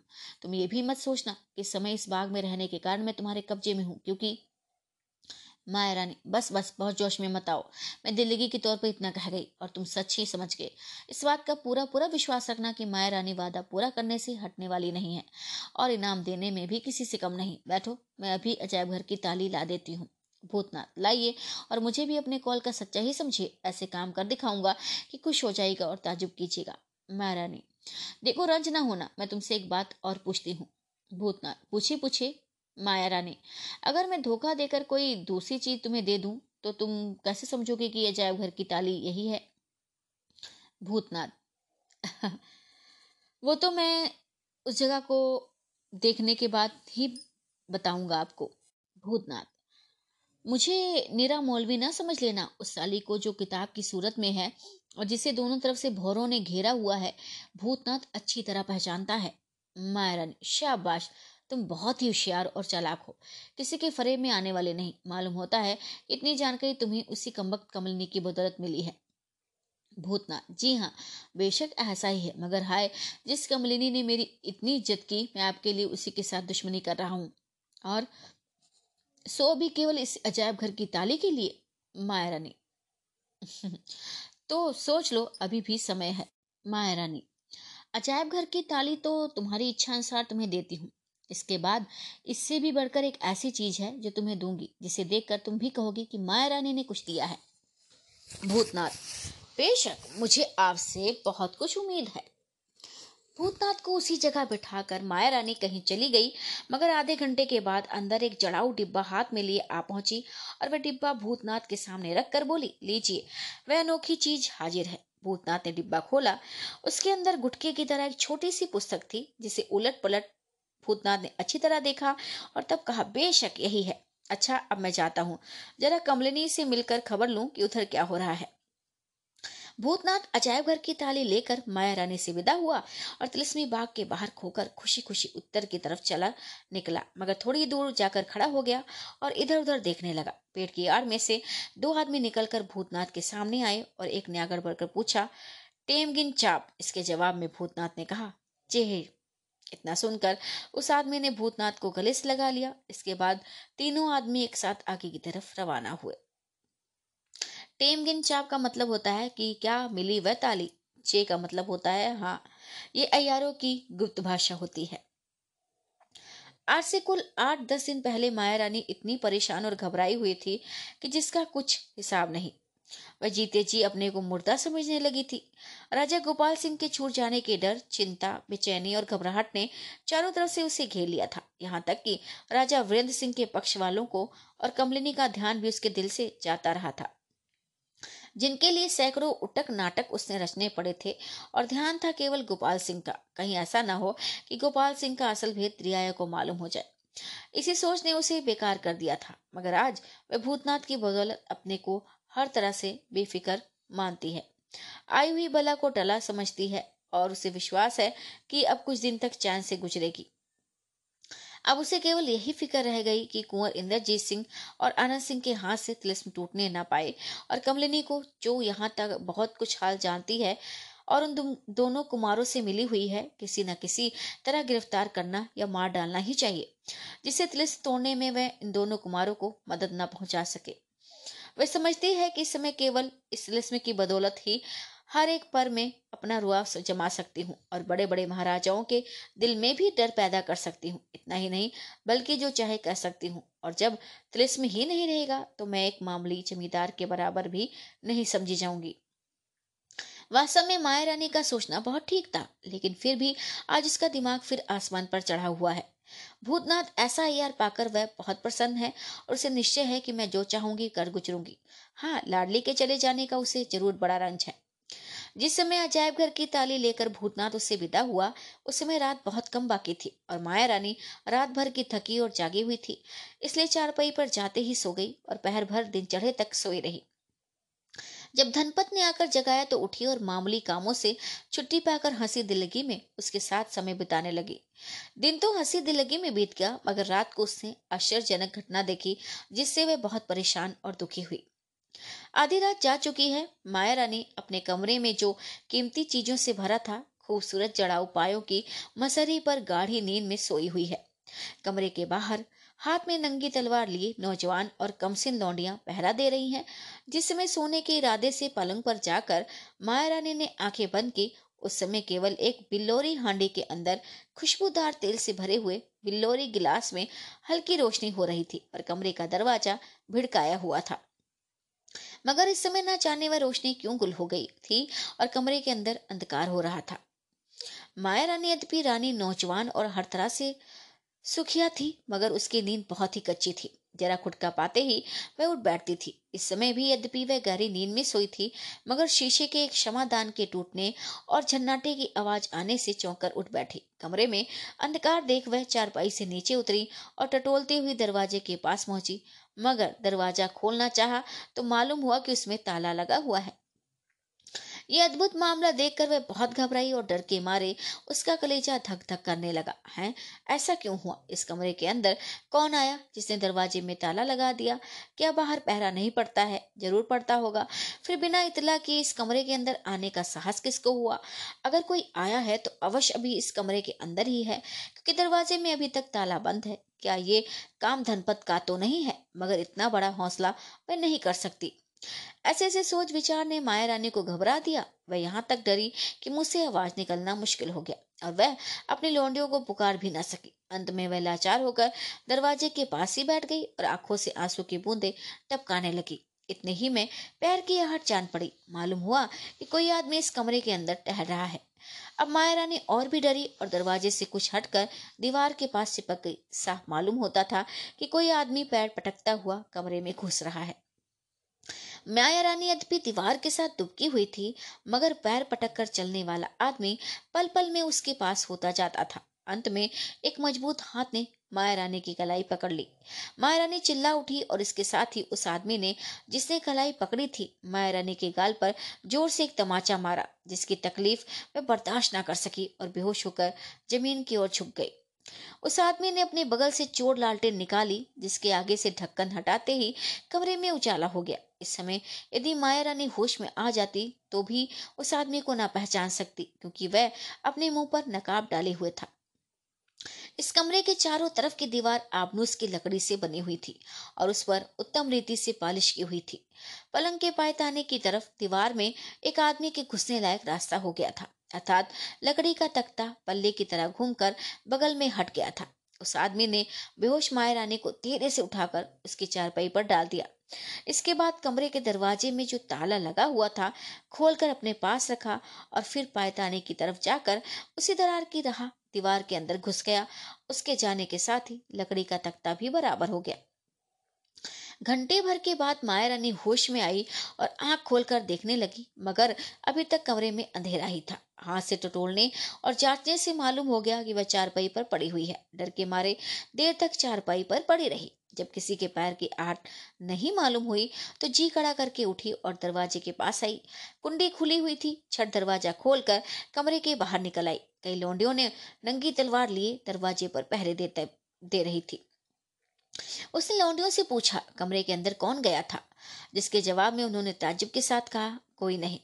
लौंडियों के कहने का विश्वास माया रानी को ना हुआ। वह देर तक उन लोगों पर गुस्सा करती और भक्ति झकती रही। उसे शक हो गया कि इन लोगों ने मरे साथ, मेरे साथ दगा की और कुल लौंडियाँ दुश्मनों से मिली हुई हैं, मगर कसूर साबित किए बिना उन सभी को सजा देना भी उचित नहीं समझा। डर के माए माया रानी उस कमरे के अंदर ना गई। बाहर ही एक आराम कुर्सी पर बैठकर उसने बची हुई रात बिताई। रात तो बीत गई, मगर सुबह की सफेदी ने आसमान पर अपना दखल अभी नहीं जमाया था। कि एक मालिन का हाथ पकड़े धनपत आ पहुँची और माया रानी को बाहर बैठे हुए देख ताजुब के साथ बोली, इस समय आप यहाँ क्यों बैठी हैं? माया रानी, क्या कहूँ, आज ईश्वर ने ही मेरी जान बचाई, नहीं तो मरने में कुछ बाकी ना था। धनपत, सो क्यों?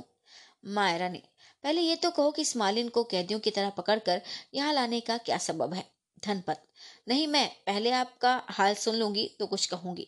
माया रानी ने धीरे धीरे अपना पूरा हाल विस्तार के साथ धनपत से कहा, जिसे सुनकर धनपत भी डरी और बोली, इन लौंडियों पर शक करना मुनासिब नहीं है। हाँ जब इस कमबख्त मालिन का हाल आप सुनेंगी, जिसे मैं गिरफ़्तार करके लाई हूँ तो आपका जी अवश्य दुखेगा और इस पर शक करना, बल्कि निश्चय कर लेना अनुचित नहीं होगा कि दुश्मनों से मिली हुई है। ये लौंडिया, जिनके सुपुर्द पहरे का काम है और जिन पर शक आप करती हैं, पहले ही नेक और ईमानदार हैं। मैं इन लोगों को अच्छी तरह आजमा चुकी हूँ। मायरा ने खैर मैं इस विषय में अच्छी तरह सोचकर और इन सबों को आजमा कर निश्चय करूँगी। तुम ये कहो कि मालिन ने क्या कसूर किया और ये तो अपने काम में बहुत तेज और होशियार भी है। धनपत हाँ बाघ के दृश्य और गोल बोटों के संवारने का काम तो ये बहुत ही अच्छी तरह जानती है, मगर इसका दिल नुकेले और विशेले कांटों से भरा हुआ है। आज रात को नींद ना आने और कई तरह की चिंता के कारण मैं चारपाई पर आराम कर सकी और ये सोचकर बाहर निकले कि बाग में टहलकर दिल बहलाऊँगी। मैं चुपचाप बाग में टहलने लगी, मगर मेरा दिल तरह तरह के विचारों में खाली ना था। यहाँ तक कि सिर नीचा किए टहलते में हमाम के पास जा पहुँची, और वहाँ की अंगूर की टट्टी में पत्तों की खड़खड़ाहट पाकर घबरा कर रुक गई। थोड़ी देर में जब चुटकी बजाने की आवाज़ मेरे कान में पड़ी, तब तो मैं चौंकी और सोचने लगी कि बेशक यहाँ कुछ दाल में काला है। माया, उस समय तो अंगूर की टट्टी से कितनी दूर और किस तरफ़ थी? धनपत। मैं टट्टी की पूरब तरफ़ बासी वाली चमेली की झाड़ी तक पहुँच चुकी थी। किंतु जब पत्तों की खड़खड़ाहट सुनी तो रुक गई और जब चुटकी की आवाज़ कानों में पड़ी तो झट झाड़ी के अंदर छिप गई और अंगूर की टट्टी की तरफ़ ध्यान देकर देखने लगी। यद्यपि रात अंधेरी थी, मगर मेरी आँखों ने चुटकी की आवाज़ के साथ ही दो आदमियों को टट्टी के अंदर घुसे देख लिया। मायरा ने चुटकी बचाने की आवाज़ कहाँ से आई थी? धनपत। अंगूर की टट्टी के अंदर से। मायरा ने अच्छा तब क्या हुआ? धनपत, मैं ज़मीन पर लेटकर धीरे धीरे टट्टी की तरफ़ खिसकने लगी और उसके बहुत पास पहुँच गई। अंत में किसी की आवाज़ भी मेरे कान में पड़ी और मैं ध्यान देकर सुनने लगी। बातें धीरे धीरे हो रही थी, मगर मैं बहुत पास पहुँच जाने के कारण साफ़ साफ़ सुन सकती थी। सबसे पहले जिसकी आवाज़ मेरे कानों में पड़ी, वह यही कम्बक मालिन थी। मायरा ने अच्छा इसने क्या कहा? धनपत इसने इतना कहा कि मैं बड़ी देर से तुम लोगों की राह देख रही हूँ। इसके जवाब में आए हुए दोनों आदमियों में से एक ने कहा, बेशक तूने अपना वादा पूरा किया, जिसका इनाम मैं इसी समय तुझे दूँगा। मगर आज किसी कारण से कमलिनी यहाँ ना आ सकी। हम लोग केवल इतना ही कहने आए हैं कि कल आधी रात को आज ही की तरह फिर चो दरवाज़ा खोल दीजिए तुझे आज से ज़्यादा इनाम दिया जाएगा। एक अम्बक बहुत अच्छा कहकर चुप हो गई और फिर किसी की बातचीत की आवाज़ आई। थोड़ी देर में उन दोनों आदमियों को अंगूर की टट्टी से निकलकर दक्षिण की तरफ़ जाते हुए मैंने देखा। उन्हीं के पीछे पीछे ये मालिन भी चली गई और मैं चुपचाप उसी जगह पड़ी रही। मायरा ने तो तुमने गुल मचाकर उन दोनों को गिरफ़्तार क्यों नहीं किया? धनपत, अरे मैं ये सोचकर चुप रही कि यदि दोनों आदमी गिरफ़्तार हो जाएँगे तो कल रात को इस बाग में कमलिनी का आना ना होगा। मायरा ने हाँ ठीक है, तुमने बहुत ठीक सोचा। हाँ तो फिर क्या हुआ? धनपत फिर थोड़ी देर बाद मैं वहाँ से उठी और पीछे की तरफ़ लौटकर बाग में होशियारी के साथ टहने लगी। आधी घड़ी नहीं बीती थी कि मालिन लौटकर आपके डेरे की तरफ़ जाती हुई मिली। मैंने झट से इसकी कलाई पकड़ ली और ये देखने के लिए दरवाजे की तरफ़ गए कि इसने दरवाजे बंद कर दिया है या कि नहीं।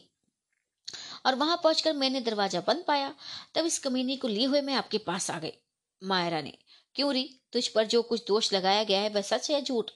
मालिन ने माया रानी को कुछ भी जवाब न दिया, तब माया रानी ने पहरा देने वाली लोंडियों की तरफ़ देख के कहा, आज रात को तुम लोगों की मदद से अगर कमलिनी गिरफ़्तार हो गई तो ठीक है, नहीं तो मैं समझूँगी कि तुम लोग भी इस मालिन की तरह नमक हराम होकर दुश्मनों से मिली हुई हो पहरे देने वाली लोंडियों ने माया रानी को दंडवत किया और एक ने कुछ आगे बढ़कर और हाथ जोड़कर कहा, बेशक, आप हम लोगों को नेक और ईमानदार पावेंगी।